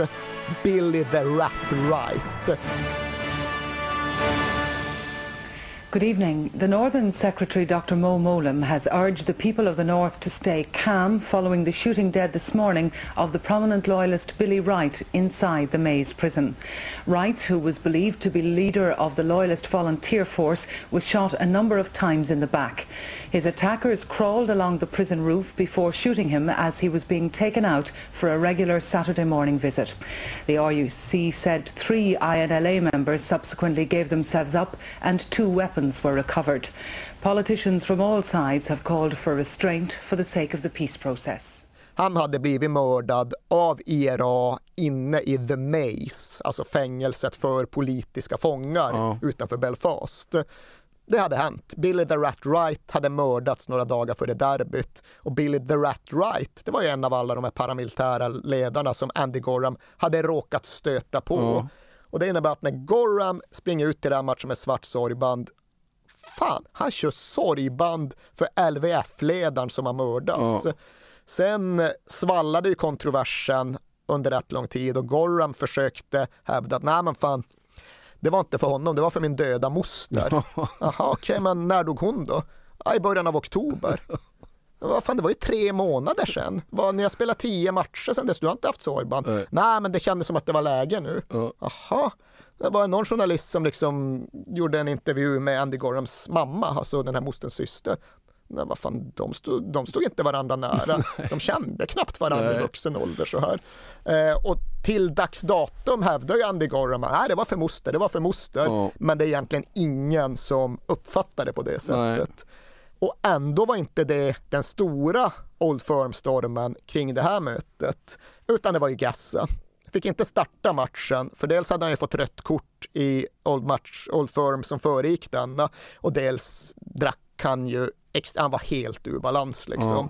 Så Walter Smith gjorde bedömningen, nej men han kan inte, han är inte i balans att starta. Så han fick sitta på bänken, men nej, vad fan upp och värma upp nu Gassa. Och det här var som vi nämnde tidigare under perioden då det hade blivit allmänt känt att han hade slagit sin fru. Så han fick ju höra en del från Celtic-fansen på Ja. arenan. Han blev absolut häcklad och han blev ju brutalt häcklad på ett sätt som han inte riktigt kunde försvara sig mot eller ta in. Så till slut tar Gassa till det vapen han känner att han har. Han drar upp flöjten. Ja. Han kör flöjten, Aha. protestantmarschflöjten igen. Och när han först kom till Rangers sommaren 95, då hävdade han ju fan, jag blev lurad av Ian Ferguson, vad fan jävla flöjt, jag har ingen aning vad en flöjt Nej. betyder liksom. Nu visste han mycket väl vad en flöjt Ja. betydde, han visste mycket väl hur en flöjt uppfattades och det gick liksom inte att hävda något annat. Nej. När han själv liksom ska gå tillbaka till det, was it mad? It was suicidal. Ja. Och Vad hände efter det då? Ah, ja, vad hände inte? Vi kan bara först konstatera att Celtic vinner matchen. Ja. Celtic krigar ner motståndet. Craig Burley och nya Paul Lambert vinner faktiskt mittfältet Ja. när Gassa står och kör flöjten bakom målet. Och det är de två som gör målen. Craig Burley som gjorde många viktiga mål från mittfältet den här säsongen. Han gör 1-0 och Paul Lambert gör ett jävla drömmål ruggigt. fram till Rätt 2-0. upp i krysset. Sen gjorde Ja. Paul Lambert ett nytt jävla drömmål veckan efter också som var nästan lika snyggt. Sen gjorde han inga fler mål. Det räckte liksom. Men det här är ju, ja, det blir liksom superlativ på superlativ. Men de säger att den där kvitteringen Allan Stubbs gjorde i Old Firm 2, det var det viktigaste målet för säsongen. Liksom. Det var vändpunkten som gjorde allt möjligt. Den här segern på ner dig, ja, det var den viktigaste derbysegern på hela 1990-talet. Det är så Celtic fortfarande ser på den. Ja. För här också, utan den, inget annat möjligt. Då blir det 10 in a row och allt som det följer. Ja. And the result is there. It's a big breakthrough for Celtic, a league win at last over Rangers after 10 unsuccessful attempts. After a 10-year gap, they've finally won a New Year Old Firm fixture, and they've shown their capability to make 10 titles in a row, far from a formality for the champions. It was the midfield men who came up Och de var bättre liksom. De vann den fysiska kampen. Efter slutsignal ska Henke Larsson ha gått till målvakten, Jonathan Gold. Ja, men hur, hur kände du? Hur var matchen för dig? Gold gjorde bara röka cigarrtecknet. Ja. Det, var liksom, det, var en, det var en smoking-dag för honom. Ja. Rangers hade knappt ett avslut och Rangers hade en del annat att tänka på. Ja, vad hände sen med Paul Gascoigne frågade du. Ja, vad hände inte med Paul Gascoigne? Det som hände i alldeles direkt anslutning till hans jävla flöjt, det var ju att han fick ta emot, och här höll polisen räkningen, 126 skriftliga mordhot. Mhm. Och de gick att ta på mer eller mindre stort allvar. Men ett specifikt kom då handskrivet på gaeliska från Dublin från en man som sa sig företräda IRA. Ja. Och Gassa fick ja, men liksom nästan Mo Johnston eh, lektionerna. Han fick också lära sig hur man sveper sin egen bil för bomber. Han fick lära sig hur man öppnar posten utan att göra sig sårbar för brevbomber. Och han ryckte inte på axlarna och bara skakade av sig detta. Utan han, var, han fruktade för sitt liv. Ja. Han fruktade nog för sitt liv med fog. Och han lämnade ju, han hade två han hade ett ställe inne i Glasgow och något annat ute på landet. Han lämnade båda de eh, fastigheterna och eh, han skickade sina bilar till England och istället så började han kryssa runt mellan hotell och liksom kompisar och körde bara omkring i olika hyrbilar. Och det support han hade, det var Jimmy Five Bellis som eh, inte tog riktigt lika hårt på det hela som han själv gjorde tydligen. Men det är verkligen befogat att peka på den här tiden, den här matchen, den där jävla flöjten som en brytpunkt som förvärrade allt ännu mycket mer för Gassa. För han var ju trasig redan innan Mm. som sagt. Fan, han hade slagit sin fru och han hade missbruksproblem. Men de missbruksproblemen eskalerade verkligen. Ja. Han hävdar själv att det var här mitt drickande verkligen började. Du hade druckit en del dessförinnan också Ja, Gassa. ganska mycket. Ja. det, ja, det gick på en ny nivå. Mitt huvud höll på att explodera för det var liksom, han var rädd. Mm. Han var rädd och han var instängd i det här klaustrofobiska fotbollssammanhanget som Glasgow verkligen kan kännas som. Mm. Det finns ingen väg ut. Du lämnar huset, varje människa du ser på gatan, Celtic Rangers, Celtic Ja. Rangers. Okej, är det en av dem som tar det här på väldigt stort allvar? Är det en av dem som bryr sig om vad som hände i Boyne 1690? Det vet inte Gassa förrän någon kommer fram med ett tillhygge. Så jag kan förstå att det var en mentalt tuff Ja. period för Om honom. du redan då är jävligt trasig. Exakt. Så, ja. Men nu var det så att ja, dels satt han hemma, eller vart han nu var, på sitt hotell och drack fem kvällar i veckan. Han Mm. påstår och för sig att kvällen före match och matchdag, då drack han inte innan liksom allt var avklarat. Jo, för sig, jag tog en konjak före varje avspark, Ja. men det var typ det jag gjorde. och ofta satt han ju själv, förutom då när Five Bellies var med. Nej. Men allt det här liksom Gorham, Belfast, LVF. Han hade ju också redan varit trasig. Han hade ju liksom blivit diagnostiserad för någon form av schizofreni, vilket fick motståndarfansen sjunga den There's only two Andy Gorham” och allt det där. Och eh, en massa liksom åldrande spelare som var på väg bort. Liksom Rangers föll ihop. Ja. Från slutet av januari till slutet av mars så vinner Rangers en av sex ligamatcher Mm. och det är ju inte en period där de möter Celtic tre gånger utan de misslyckas med att slå St. Johnston, Dunfermline, Kilmarnock, Hearts och Motherwell. Mm. Och alltså Gassa är ju helt väck. Walter Smith försöker, ja men du får en vecka ledigt liksom, åk till England och kom bort från allt det här som du har i huvudet liksom. Ja, då åker han ner till London och hänger med sina polare från nöjesbranschen. Och det är alltså skildringen. Tror han att han ska åka en vecka på vilohem då, Nej, Gassa? Ja, Walter Smith som ska vara så bra på att hantera Gassa som behandlar honom som en andra son. Det gick också till en viss punkt, sen Ja. gick det inte längre. Och liksom skildringen av den här veckan när Gassa sedan är till London, det är, också, det är inte klokt. Han bara, "Äh, vad fan, en kväll känner han för att åka in till London liksom ställa till med lite ofog. Och när Gassa på det humöret ska ställa till med ofog, han kapar en buss. Han kapar en buss. Han liksom ser till att stanna bussen, går fram och liksom mer eller mindre liksom tvingar bort chauffören. Full som djävulen, sätter sig där och liksom tar någon mick och sjunger We're all going on a summer holiday och liksom kör iväg med passagerarbussen. Alltså det är inte klokt liksom. Sen ger han tillbaks den där jävla bussen när han vinglar ner och det är också Oxford Street liksom, Ja. största turistgatan i Storbritannien. Han vinglar av bussen, där nere står någon vägarbetare och kör med pneumatisk borr. Bara, men dra åt helvete vad kul, pneumatisk borr, liksom ta en pneumatisk borr och skaka liksom. Därefter ska han därifrån, äh, kanske inte en buss den här gången, stanna någon taxi erbjuder taxichaufför, ja men du får en signerad landslagströja om jag får köra. Kör iväg den taxin full så inåt helvete liksom. Eh, och ja, som sagt, här är han ju här är han inte en fotbollsspelare Nej. längre. Det är inte klokt att han ens är med i ekvationen för att spela för Rangers. Nej. De hade då en av de italienarna som kom, Lorenzo Amoroso. Han skrev i sin bok att ja, men Walter Smith han var ju så förbannad såklart på Gassa. Liksom. Han skrek att fan, eh, ja, det var någon match som han ändå spelade i, i paus. Liksom, bara, fan Gassa, vad fan håller du på med? Liksom, nu, är du full nu igen? Nej, jag dricker bara konjak för en match.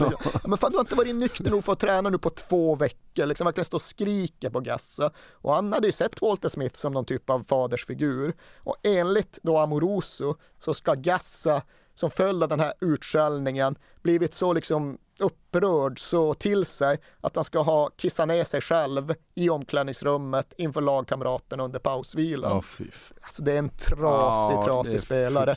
Och det, var, det ska ha varit sista gången han startade för Rangers. Ja. Men att deras, deras problem stannade inte där och det gick ju från det direkt tragiska till ja, det som är sorgligt på ett annat sätt. För Negri då, anfallsesset, Ja. ja. vad fan hände med honom? Han gjorde 30 mål före, före jul och ett mål eller något sånt där på... Näst, men du vet vad som hände eller? Ja, Han fick en, spelade inte squash och fick en boll i ögat. Exakt, Ja. det är också helt jävla sjukt. För andra gången av sitt liv så spelar han squash, han har inte liksom riktigt koll på hur man gör. Nej. Kolla åt fel håll i fel läge, få en squashboll i ögat. Och ja, det kan väl gå mer eller mindre illa. Det här gick jävligt illa. Ja. Det visade sig att hans näthinna hade lossnat från ögat. Och ja, han opererades, han kom tillbaka, men då hade han tappat periferseende, Ja. vilket gjorde så att han aldrig blev samma spelare igen. Nej, det är så för- jävla deppigt För, liksom. för att, eh, efter den här säsongen så var han i reservlaget, sen glömdes han bort. Ja, ja. Nej, men han, Han gjorde 30 mål på, på, på ett par månader. jag tror han gjorde tre resten av säsongen när han kom tillbaka.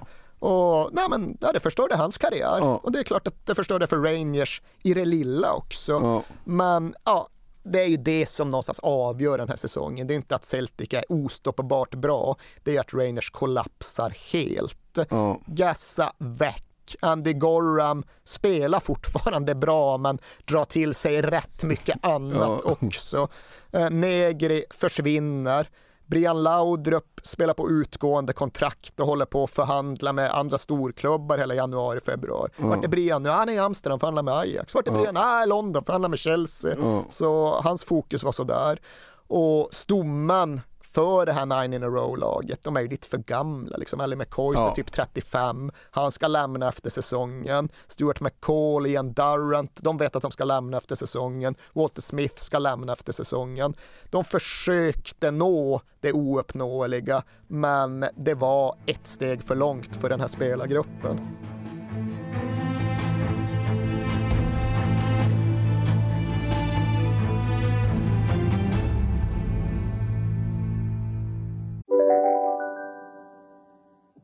Välkommen till Momang, ett nytt smidigare casino från Svenska Spel, Sport och Casino där du enkelt kan spela hur lite du vill. Idag har vi en stjärna från spelet Starburst här som ska berätta hur smidigt det är. Jaha, så smidigt alltså. Momang, för dig över 18 år. Stödlinjen.se. Just nu till alla hemmafixare som gillar julast låga priser. En slangvinda från Gardena på 20 meter för vattentäta 499 kronor. Inget kan stoppa dig nu. Dåliga vibrationer är att skära av sig tummen i köket. Ja! Bra vibrationer är att du har en tumme till och kan scrolla vidare. Få bra vibrationer med Vimla. Mobiloperatören med Sveriges nöjdaste kunder enligt SKI. Samtidigt så får väl Celtic ihop lagandan efter det här med McKinley och... Det får de på traditionellt skotskt sätt, Mm. trots Wim Jansen. Och det visar ju också någonstans att fan, det är en en delikat balansgång, den gamla brittiska fotbollstraditionen, den gamla brittiska omklädningsrumskulturen. För ja, Rangers går helt åt helvete under den här fasen och Celtic blir så jävla tajta och sammansvetsade. Och orsaken till både det ena och det andra är ju att de dricker. Ja. Rangers dricker som fan och tappar kontrollen. Celtic dricker som fan och får ihop gruppen. eh, Ja. Ja, men Alan Stubbs eh, som är en av dem som har liksom pratat i störst detalj om den här säsongen. Han har liksom redogjort för hur det funkade. Och det finns då, ja men i grunden, de hade match söndag och ibland fick de då ledigt både tisdag och onsdag. Ja men dra åt helvete vad fint liksom. Då Mm. kunde de till att börja med planera in en utekväll. Men då var det flera gånger så kul på tisdagen att fan, vi får väl ändå liksom samlas på onsdagen för att summera, snacka ihop alla galenskaper som hände igår. Och så tar vi ett par när vi ändå sitter här. Och sen blev ett par åtta eller nio och sen kom de inte i säng förrän vid fyra på natten. Nej. Och han har ju berättat om ett specifikt tillfälle när de då kommer in efter en sån där två dagars bänder Mm. där typ hela laget är med. Och så ska de ha träning, inte klockan åtta men klockan halv tio. Och we were all still pissed Ja. som Alan Stubbs uttrycker det. Och Wim Jansen står där i sitt krulliga hår och liksom What's going on? Vad, vad, vad, vad pågår? Vad, Mm. äh, äh, skämtar? Vad gör de? Och sen bara, aha, okej boys. Men då menar ju Alan Stubbs att det är här han liksom förstår vilket fotbollsgeni Wim Jansen verkligen är. Det är här han växer till en av de fyra som är värd att prata med Johan Cruyff. För Wim Jansen blir inte förbannad och kastar grejer. Han bara klappar i händerna och säger okej, jag fattar. Åk hem och sov så ses vi igen imorgon. Ja. Och det tycker jag Alan Stubbs var genialt ja, ledarskap. men, ja, alltså han säger det. Han exemplifierar med, för han kom från Bolton då. Han hade Mm. spelat i Bolton under Bruce Rioch som bland annat hade Arsenal. Och Bruce Rioch hade då givit det laget direkta order. Han, gå ut och drick tillsammans. Mm. Gå ut och, och det är liksom Alan Stubbs, han tyckte ju det var så jävla briljant. Ja. Because that's the most important thing you can do in football. Det är hans exakta ord. Mm. That's the most important thing you can do in football. Gå ut och supa tillsammans. Det är det viktigaste du kan göra inom fotbollssporten. Ja. I think he hit, I think he hit the nail on the head, Ja. summerar han sedan. Bruce Rioch hade helt rätt. Det är det viktigaste i fotbollen, Ja. huvudet på spiken. Som Stav säger, ja, vissa av de utländska spelarna var nykterister när de kom till Celtic. Nu är det de som är värst av alla. Ja. Det är de som står i omklädningsrummet och ivrigt frågar efter nästa utekväll. Det, det är lite Newcastle över detta. Vi... Ja, men det är ju brittisk fotboll alltjämt 1997-98. Exakt. Wenger hade kommit och börjat förändra kulturen i England. Wim Jansen, ja, han gjorde väl kanske inte riktigt samma avtryck Nej. vad gäller den grejen i Skottland, men det här var ju liksom de sista efterdyningarna av att en brittisk storklubb, ett brittiskt topplag kunde bete sig på det här Ja. sättet. Men jag tror ändå liksom att sammanfattningen och analysen är helt korrekt. Det var viktigt för Ja. att Celtic skulle bli bra, för att Ja. Celtic skulle hålla ihop. För de fick en gemenskap och de fick en gruppkänsla. Men var Henke med på sånt här? Nej, jag tror han det var... tror- det- känns inte så alls. Aldrig, jag tror han var med, men jag tror han hade vett att kanske dricka tre pints Ja, där de andra drack 30. Ja. Det är väl gissningen.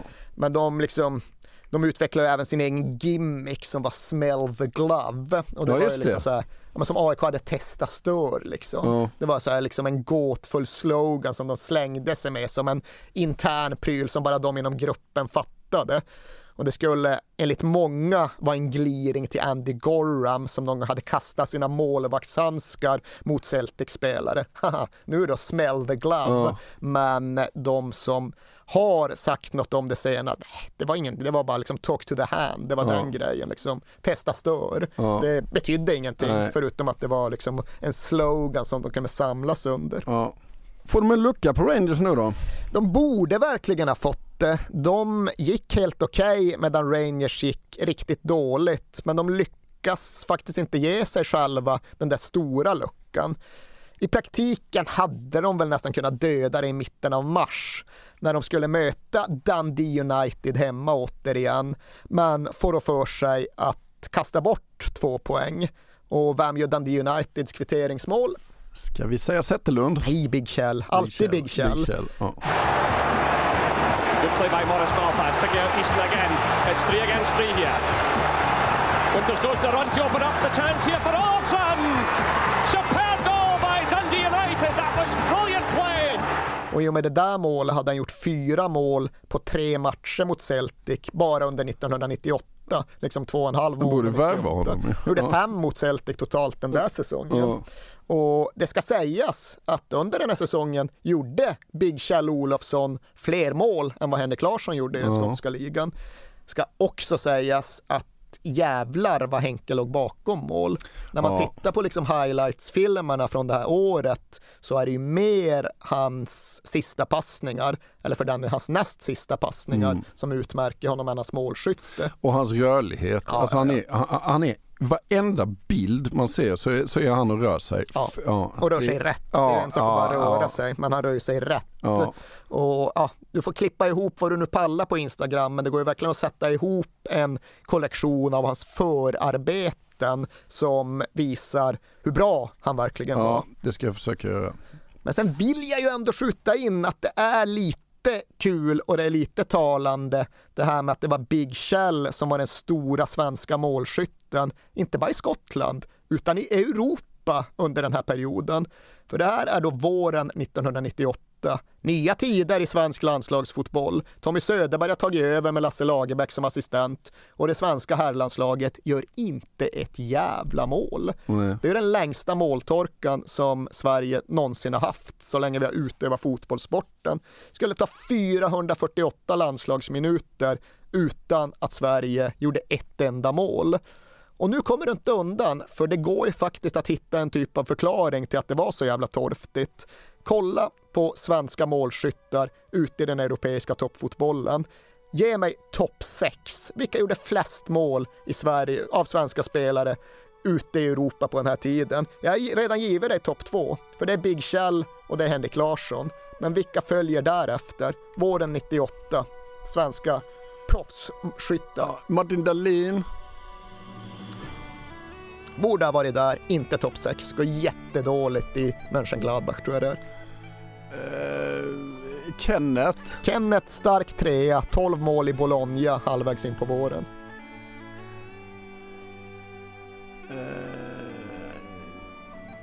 Ute i Europa.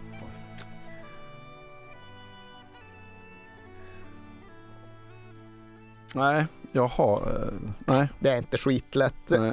Jörgen Pettersson i Mönchengladbach hade du kanske kunnat få med. Han hade gjort nio vid det här laget. Sen är det Per Zetterberg i Anderlecht som ju var en evig följetong i landslagsdiskussionen. Men Fan vad bra han var. Ja det var han. Ja. Men fan vad illa han passade in i det 4-4-2 Missförstådd. som Söderberg och Lagerbäck fyllde. Ja. Men därefter är det Robert Steiner i Bradford City med fem strutar. Hur fan kunde jag missa honom? Ja, nej, men det, är, det är faktiskt inte, är det är faktiskt inte för att göra mig lustig över dig som jag nämner. Nej. Det är för att det är lite talande för hur jävla torftigt det Ja. var bland svenska målskyttar just här.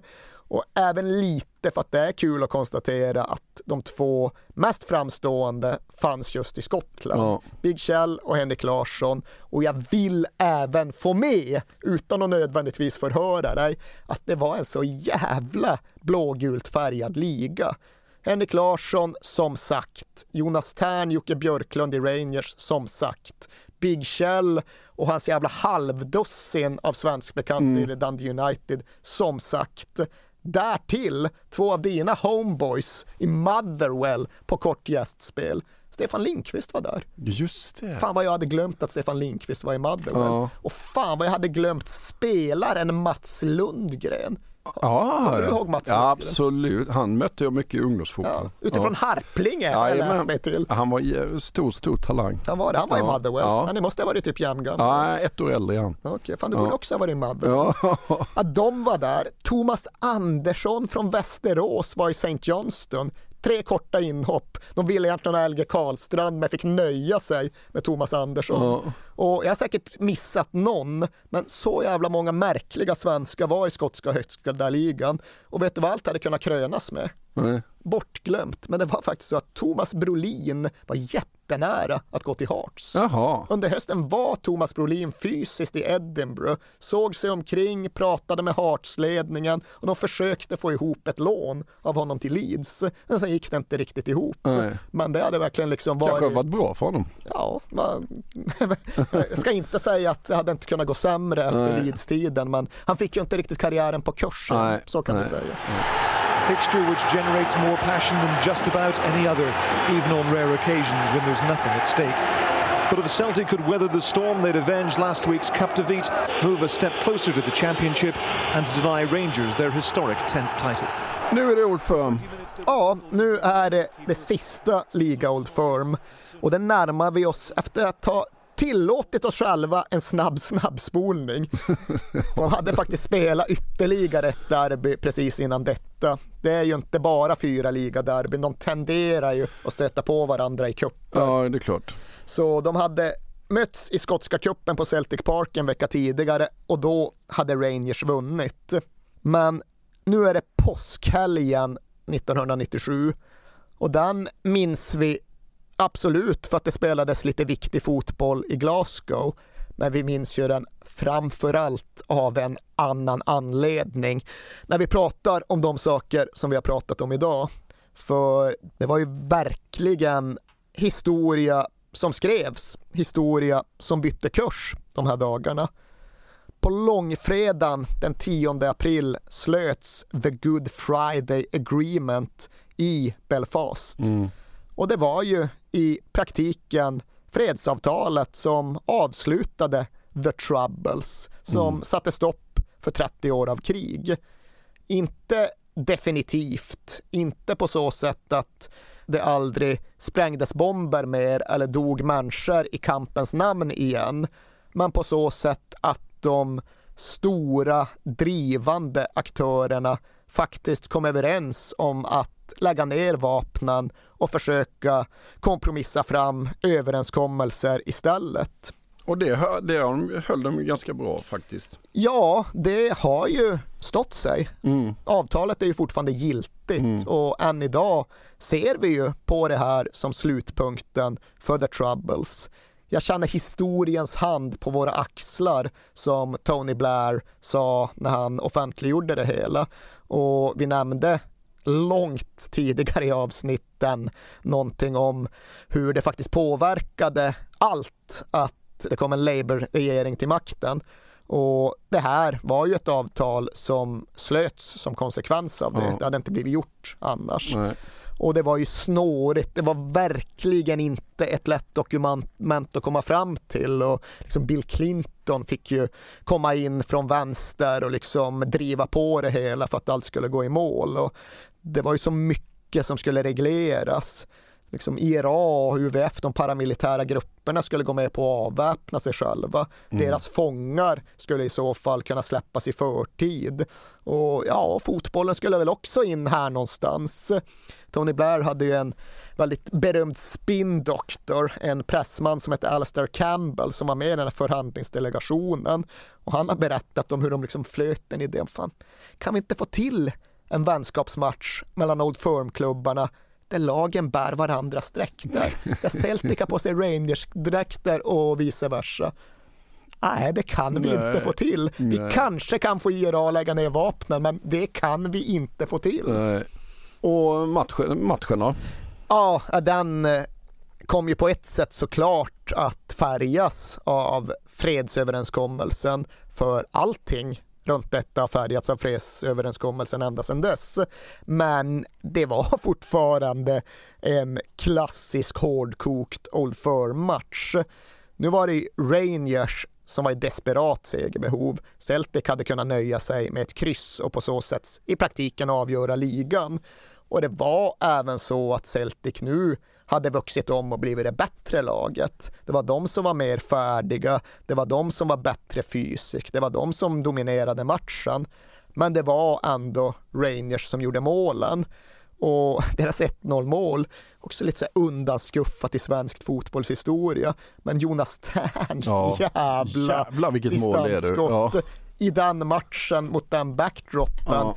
Det är ju ett jätte Ja, det är ett fantastiskt jättemål. mål. Och det kanske hade blivit ihågkommet på annat sätt om ligan hade slutat på ett annat sätt. Men det här derbyt går i alla fall i blå riktning tack vare det.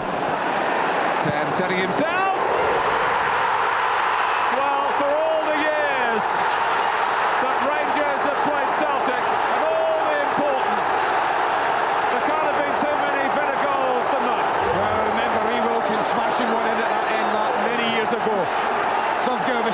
Quality, but I don't think it the same power. That was quite phenomenal. This is something that Rangers fans have come used to seeing George Albert's do.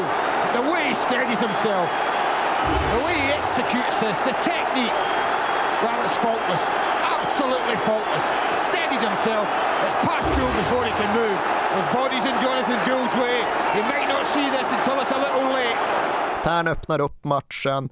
Tysken Jörg Alberts drar dit ett annat distansskott för att stänga den. Och nu var det ju jobbigt på riktigt igen att heta Celtic. För nu var initiativet tillbaka i Rangers händer. Nu är det bara fyra omgångar kvar och nu är det Rangers som toppar tabellen. Visserligen bara på målskillnad, men i grund och botten är det ju så att Rangers har kontrollen. Vinner Mm. de resterande matcher, vilket alla förväntar sig att de ska göra, ja då vinner de sin tionde raka titel. Ja. Och hur blir det då? Det snubblas och det haltas och det spelas en väldig massa dålig fotboll från både grönvitt och blårödvitt. Rangers sjabblar ju bort det redan i nästa omgång. De förlorar uppe i Aberdeen och det kan väl i och för sig hända, men det borde inte hända i det här läget. Och då slår Celtic Motherwell med 4-1 och tar tillbaka initiativet. Så nu ska det väl ändå vara klart. Nej då, de misslyckas Celtic med att slå Hibs hemma. Och här är det liksom uppenbart att fan, här behövs det någonting annat än att de går ut och super som Ellen Stubbs vill. Mm. Eller att Wim Jansen står och är outgrundlig. Det är liksom på allvar prat om att skicka Celtic-laget i hypnosterapi för att få dem att liksom prestera någorlunda normalt. Men de räddas ju nu, som under hela säsongen, av att Rangers går ännu mycket sämre. För Rangers ska då spela mot Kilmarnock hemma, så de vinner ju den 98 gånger av 100. Och frågar du Celtic-folk har de dessutom fått lite extra hjälp den här gången. Men fan, jag menar, det finns ju en bild av vilka domare som favoriserar vilken klubb. Mm. Och det är ju inte som i andra fotbollsnationer att det går att bara använda domare som inte har sympatier med någon av de inblandade klubbarna. För i så fall finns inga domare kvar i Nej. Skottland. Nästan alla dugliga är uppvuxna antingen i en Celtic-bakgrund eller i en Rangers-bakgrund. Det är bara så det är. Och det fanns en gammal UV som hette Bobby Tate som ansågs vara en av de riktigt Rangers-anknutna domarna. Han skulle döma den här matchen och det var för att han skulle gå i pension. Så han fick den som någon sorts avskedspresent av förbundet. Och du kan ju själv föreställa dig hur Celtic såg på den Nej, utnämningen. nej, precis. Och jajamensan, det var lite egendomligt dömande. Rangers gick ju, ja, de energilösa, kraftlösa, lyckas inte få hål på Kilmarnock. Då lägger Bobby Tate till fem minuter på första halvlek. Och det var ju aldrig stopptid på första Nej, halvlek på nej, den här nej. tiden. Andra halvlek, ja men vi kör fem tilläggsminuter till. Spela tills Rangers gör mål var ju intrycket Ja. som de flesta fick. Och ja, de spelade på, men de hade ju det inte. Och istället kontrar jävla Kilmarnock in 1-0 i 95 minuten med matchens sista spark.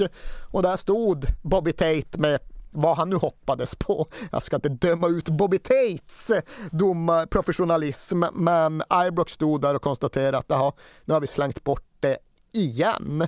Det blir inget 10 in a row, för nu har vi givit Celtic möjligheten och avgöra. Vi har givit dem två matchbollar och de kommer ju såklart ta den första, för de behöver bara åka upp till Dunfermline och vinna.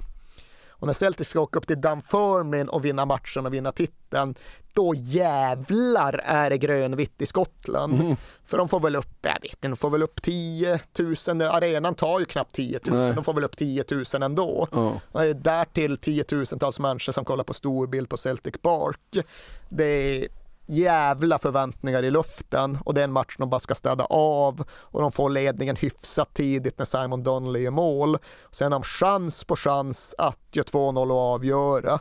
Och Henke borde ha fått straff med en kvart kvar och då hade det ju varit över. Men mm. han fick inte straffen och blev liksom lite förbannad, liksom verkar spela med ilska i kroppen minuterna som följer och drar på sig någon onödig frispark i mittcirkeln. Och det är ju liksom ingenting att haka upp sig, det är en frispark i mittcirkeln. När de liksom radar upp sig för att slå den så pratar de i högtalarna där på Dunfermlins arena, fan nu är det mindre än tio minuter kvar, inte in på planen, ni ska inte in nej, på planen. Nej. Visst, ni kommer vinna titeln, men storma nu inte och det kommer ske, det vet ju alla. Men sen lyr de in den där frisparken och en stängel som heter Craig Falcon Bridge på lån från Coventry. Nickar bollen så jävla högt upp i luften och så dimper den ner i Celtics mål. Mm. Och det blir 1-1 och de sjabblar bort det, de också. Och faktum är att faktiskt Celtic bara vann tre av sina åtta avslutande ligamatcher. Well, in fact, we've got Craig oh, Falconbridge with us, who is uh, man of the match for the Dunfermline fans. That was your first touch. Aye, yes, yes, it was. It was a very important first touch as well. I think, as a, as I can, as a, as I can say, I can hardly hold my breath. Yeah. Um, it's, it's great to get your first goal against uh, against ourselves. Um, I had a chance to score against Rangers, but I never took it. I'm just glad I took the one today. Did nobody tell you that wasn't in the script this afternoon? no, it was. I think uh, I was writing the script I was going along today. I think uh, this helps for me to uh, to win the league today, and uh, I think now it's a two-horse race again. I think um, I'm glad that it hasn't been won today, the league, because it makes it more exciting for the last game of the season, which is, uh, I think, more important. Uh, Celtic och det var delvis på grund av det mentala läget, hade väl säkert med någon form av utmattning att göra också. Och det går även att spåra en konsekvens av att det sipprade ut under den här perioden att Wim Jansen hade en klausul i sitt kontrakt som innebar att han kanske skulle lämna redan efter ett år. Det liksom blev mer och mer tydligt att Wim Jansen inte var överens med många i klubbledningen och att det förmodligen var så att han skulle dra. Och det påverkade eventuellt också Celtics mm. stabilitet. Mm. Men de har en matchboll kvar. St. Johnston hemma ja. avslutande. Det ska väl ändå kunna ja. gå. Hur tror du Celtic laddar upp inför den matchen? Ja, krökar de Ja, eller? klart de ja. gjorde. Visserligen bara på tisdagen, så det var inte dagen före match, Nej. men när de gick ut på en rejäl bender i grupp. Ja tror inte vi kände till att vi gjorde det som någon av spelarna konstaterade. Men det gjorde de i alla fall. Och ja, whatever floats your boat, vad som nu kan få dig i rätt läge för att prestera tillräckligt normalt för att besegra St. Johnston hemma. Det får väl vara okej. Okay. Mm. Det var ju som sagt laddning i luften. Äntligen efter ett årtionde av Rangers dominans så skulle en ny tid ringas in. Och inför när man, ja, de åkte över från den irländska premiärministern kom till Celtic Park. Han tog med sig sju andra parlamentsledamöter. För ja, det var ju inte bara en match och en titel. Det var ju också liksom en ny tid ja. för det irländska som skulle få sin startpunkt. Och allt började ju precis som det skulle. Henrik Larsson virvlar in med ett mål efter två minuter. Snyggt. Ja, jättefint. Ja. Försvaret backar, man avancerar och liksom vrider in ja. ett bra distansskott. Och där borde det absolut ha varit klart, men de var ju jättenervösa. Ja. De var ju smått handlingsförlamade. Och runt pausvilan så får en St. Johnston-anfallare som heter George O'Boyle mm. öppet mål. Ja. Lyckas på något jävla sätt nicka bollen över. Mm. Men krampen fanns ju kvar på Celtic Park under stora delar av andra halvlek. Rangers leder uppe i Dundee, kommer det på högtalarna och då vet de att ja, det är ett enda mål mm. som skulle innebära det absolut största magplasket i skotsk fotbollshistoria. Ja. Sen blir det aldrig så där gastkramande spännande efter att de missade det öppna målet. För Harald Brattback får Ja. bli historisk Ja. genom att rulla in ett 2-0 mål med 20 minuter kvar. Och då är det klart. Då är titeln säkrad och då kan firandet börja. Boyd's looking for a possible pass, waiting for the McNamara run. It's a good pass. In for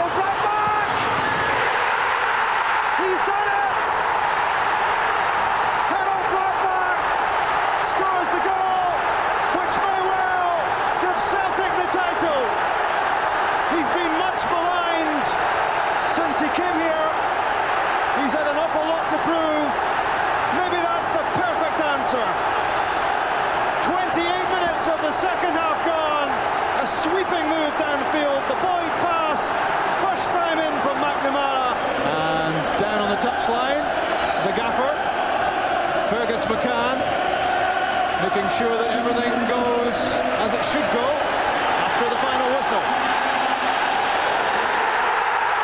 The long wait is over. Celtic have won the championship. And the party can now commence, and Tom Boyd can look forward to lifting the league championship trophy. Och då släpper ju alla fördämningar och vallar för alla inblandade. Förutom den snåla skotsk-kanadensiska ägaren Fergus McCann var ju han. Det vet jag faktiskt inte. Han drar hem och hänvisar till att han måste avlösa barnvakten. Jaha. Så han sticker på visslan mer eller mindre.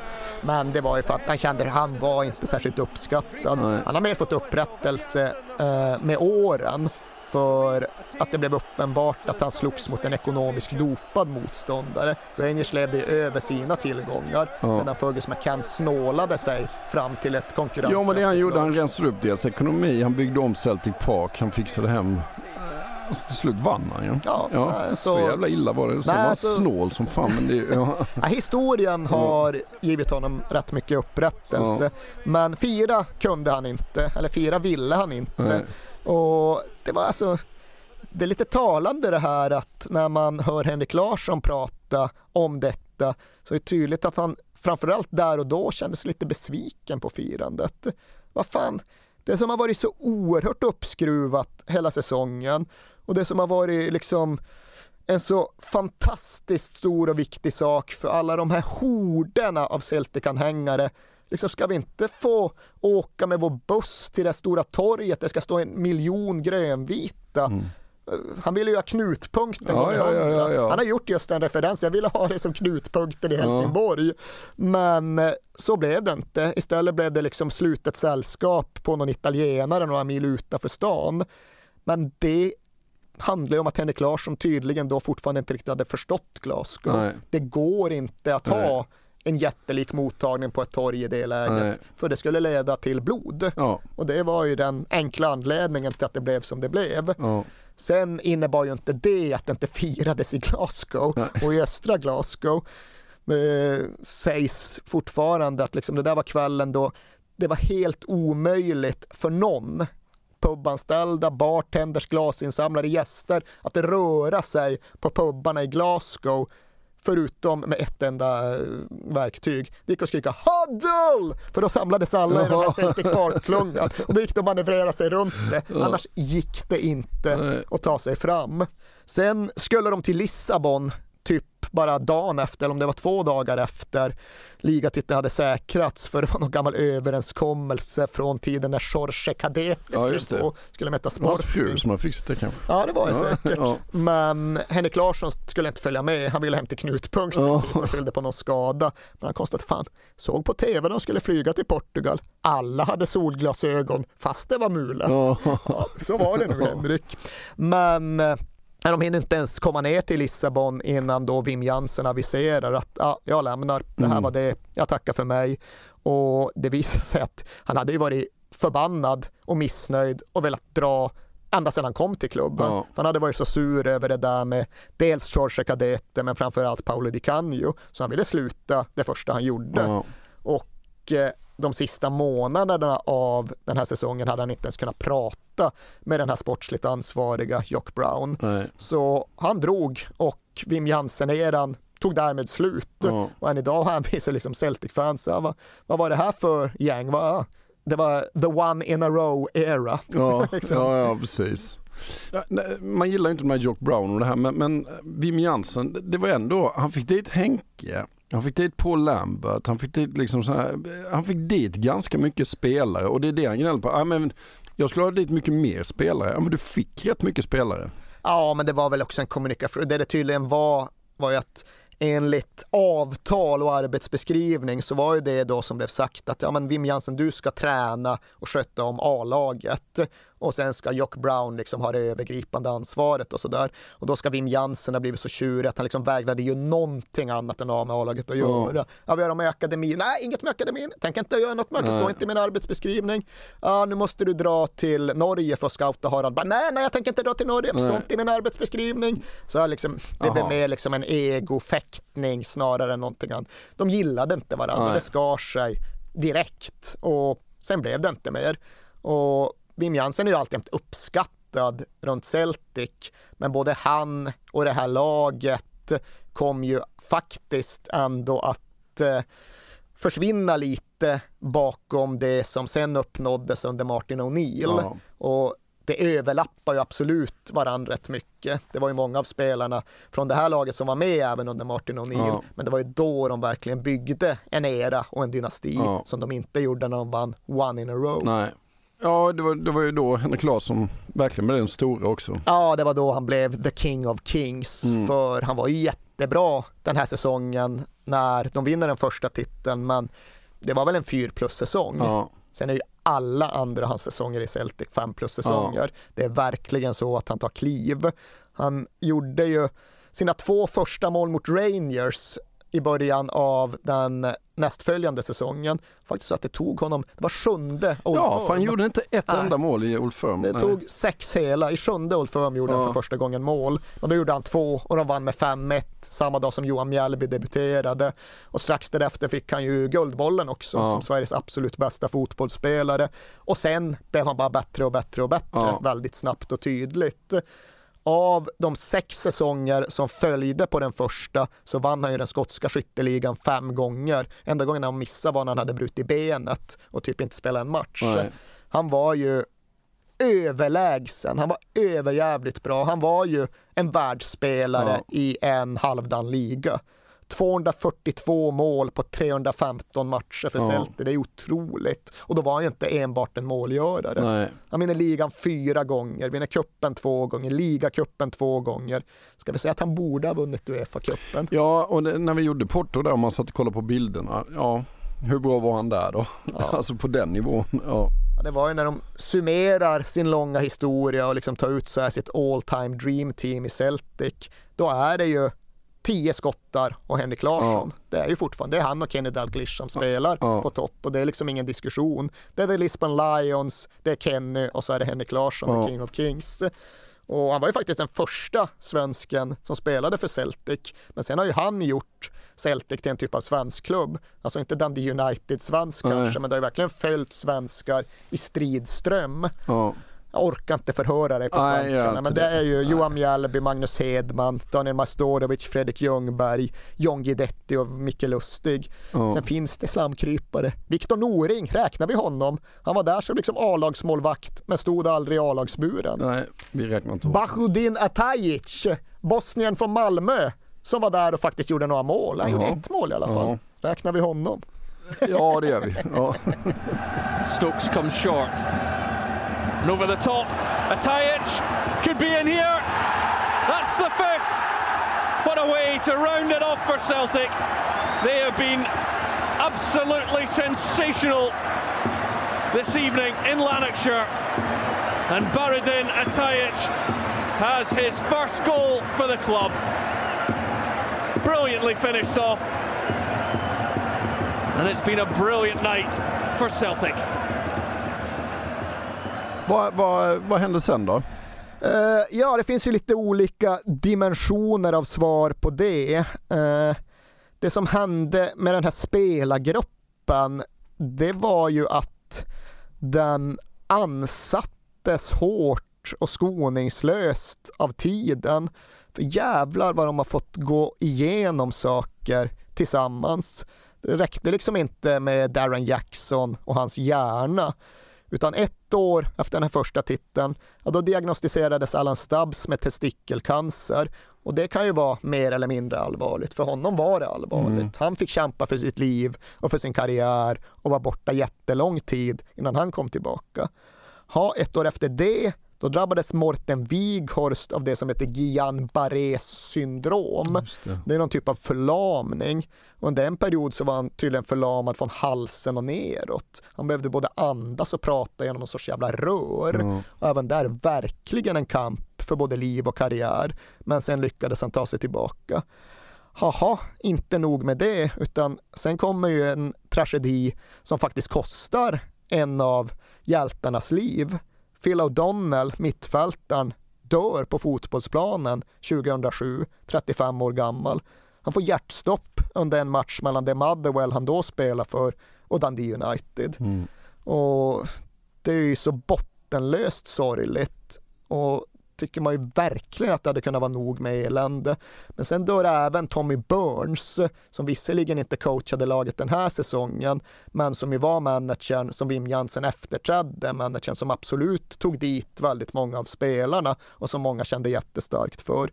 Och bara nu i våras, då får liksom evigt unga Jackie McNamara en allvarlig hjärnblödning. Mm. Även där liksom tvingas han sväva mellan liv och död, befinner sig i koma under rätt lång tid och lyckas som tur är ta sig tillbaka. Men det är fan vad de har fått utstå, de här killarna tillsammans. Om vi kollar bortanför fotbollen då?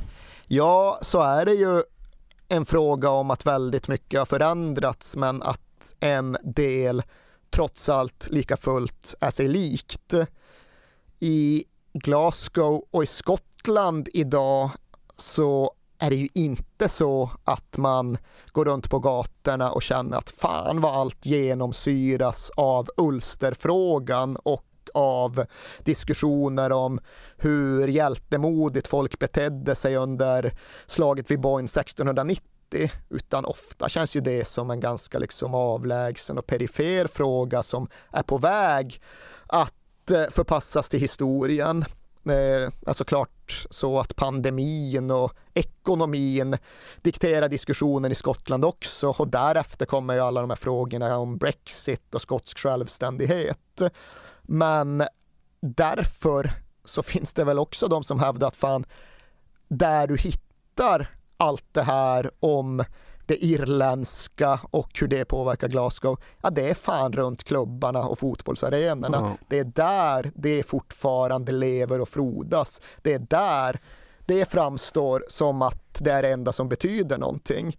Och de har ju den där termen om the 90 minute bigot, alltså om Celtic och Rangers-anhängare som i sina vardagsliv skiter rätt totalt i både liksom religiös katolicism och religiös protestantism som inte alls bryr sig speciellt mycket om hur the Good Friday Agreement egentligen efterföljs och vilka eftergifter som borde göras. Men som absolut kan sjunga sånger om Derry's Walls eller om the IRA när det väl närmar sig match. Sen är det i och för sig så att nästan alla de här sångerna är ju formellt sett förbjudna idag. De får inte sjungas på arenorna för klubbarna har förbjudit dem. Klubbar stänger av sina egna anhängare. Det bestraffas med poängavdrag i teorin. Sen är det jättetydligt att det är helt slumpmässigt för de sjungs mer eller mindre varann, varenda match eller i alla fall varannan match. Men ifall kamerorna verkligen ligger på, ifall Rangers sjunger Fuck the Pope på en stor europeisk match, ja då slår Uefa ner för då blir det en fråga. Men ifall de står och sjunger Fuck the Pope and the Vatican på en bortamatch mot Dunfermline, då blir det liksom inte samma grej. Så ja, det är fortfarande närvarande runt fotbollen. Det är fortfarande en jätte jättestor och viktig del av vad som utgör the old firm. Men det går att hävda att det är där det verkligen syns och märks.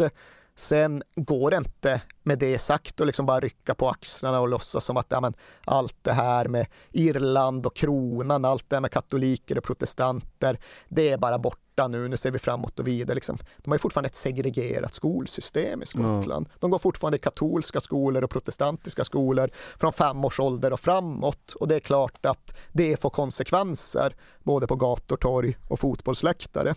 Men sen är väl också anledningen till att varför vi väljer att prata om det här just idag. Det är ju att fotbollens eviga dragkamp är på väg mot en typ av delavgörande i Glasgow.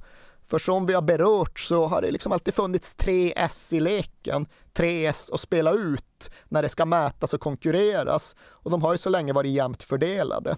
Vi har störst framgångar i Europa. Celtic spelar ut Lisbon Lions 67, Europamästare. Går inte att hävda sig mot det. Har vi störst framgångar hemma. Rangers spelar ut sitt kort. 54 titlar. Inga andra i världen har fler. Vad kan ni säga om det? Vet du förresten att det finns en annan klubb som numera är lika många? Är det den egyptiska klubben? Al Ahly, ja, de Ja. har något rekord för sammanlagt antal Ja. titlar om man väger ihop allting. Ja, ja men då... Ligatitlar Linfield, Ulster, Nordirland Jaha. och Linfield och Glasgow Rangers. Det är typ samma klubb. Jaha. Det är bara olika förgreningar av samma Ja, klubb. ja, ja. Så det går att väga på olika sätt. Men ja, Celtic haft Europakortet, Rangers har haft ligakortet och sen finns ju det här liksom, ja, men, era av dominanskortet. Vilka har egentligen varit mest kraftfulla över tid? Då hade ju Celtic länge nine in a row-kortet. Rangers skaffade sig sitt eget nine in a row-kort, Mm. men ingen har lyckats skaffa sig ten in a row-kortet. Och nu är Celtic ett enda steg, en enda säsong ifrån att göra det. Det är dessutom så att skulle de vinna titeln i år, då är de uppe på 52. Då närmar de sig Rangers 54. Ja. Så det finns ju ett scenario där Celtic har alla de här tre trumfen på hand om bara något år. Ja. Och då skulle ju de själva hävda, men vad fan, historien är slut, det är Mm. över nu. Liksom, va- varför ska vi mer spela fotboll? Det är Nej. avgjort. Och det är ju det här som gör den säsongen som vi precis har gått in i så jävla intressant och så oerhört laddad. För det har absolut hänt någonting med rivaliteten under de år som Rangers ja, var tvångsnedflyttade och liksom var nere och harvade i skotska tredje divisionen. Det innebar att till och med när de kom upp så var de ju så uppenbart underlägsna och bakbundna så det blev inte riktigt samma laddning och tryck kring många av matcherna. Men nu är Steven Gerrard där och nu är de ju nästan jämsides. Celtic absolut favoriter, men Rangers var jävla favoriter 97-98 Ja. också. När vi spelar in det här, då är Rangers fullpoängare efter två omgångar. Celtic fick för sig att tappa poäng mot Kilmarnock. Så vem vet, vem vet. Men det är ju inte så att Steven Gerrard och hans Rangers kommer undan med att säga att ja, oddsen var emot oss, deras lag var bättre på pappret, de har haft mer pengar på sistone. De måste vinna, Ja. annars faller himlarna in över dem. För så fungerar alltjämt Glasgow-fotbollen.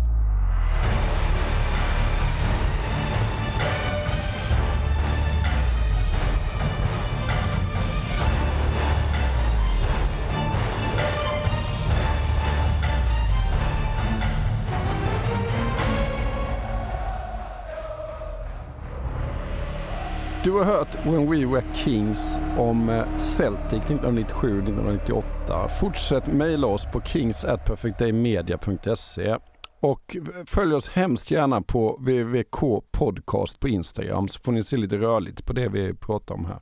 Ha det bra, vi hörs nästa vecka. Den här podcasten är producerad av Perfect Day Media.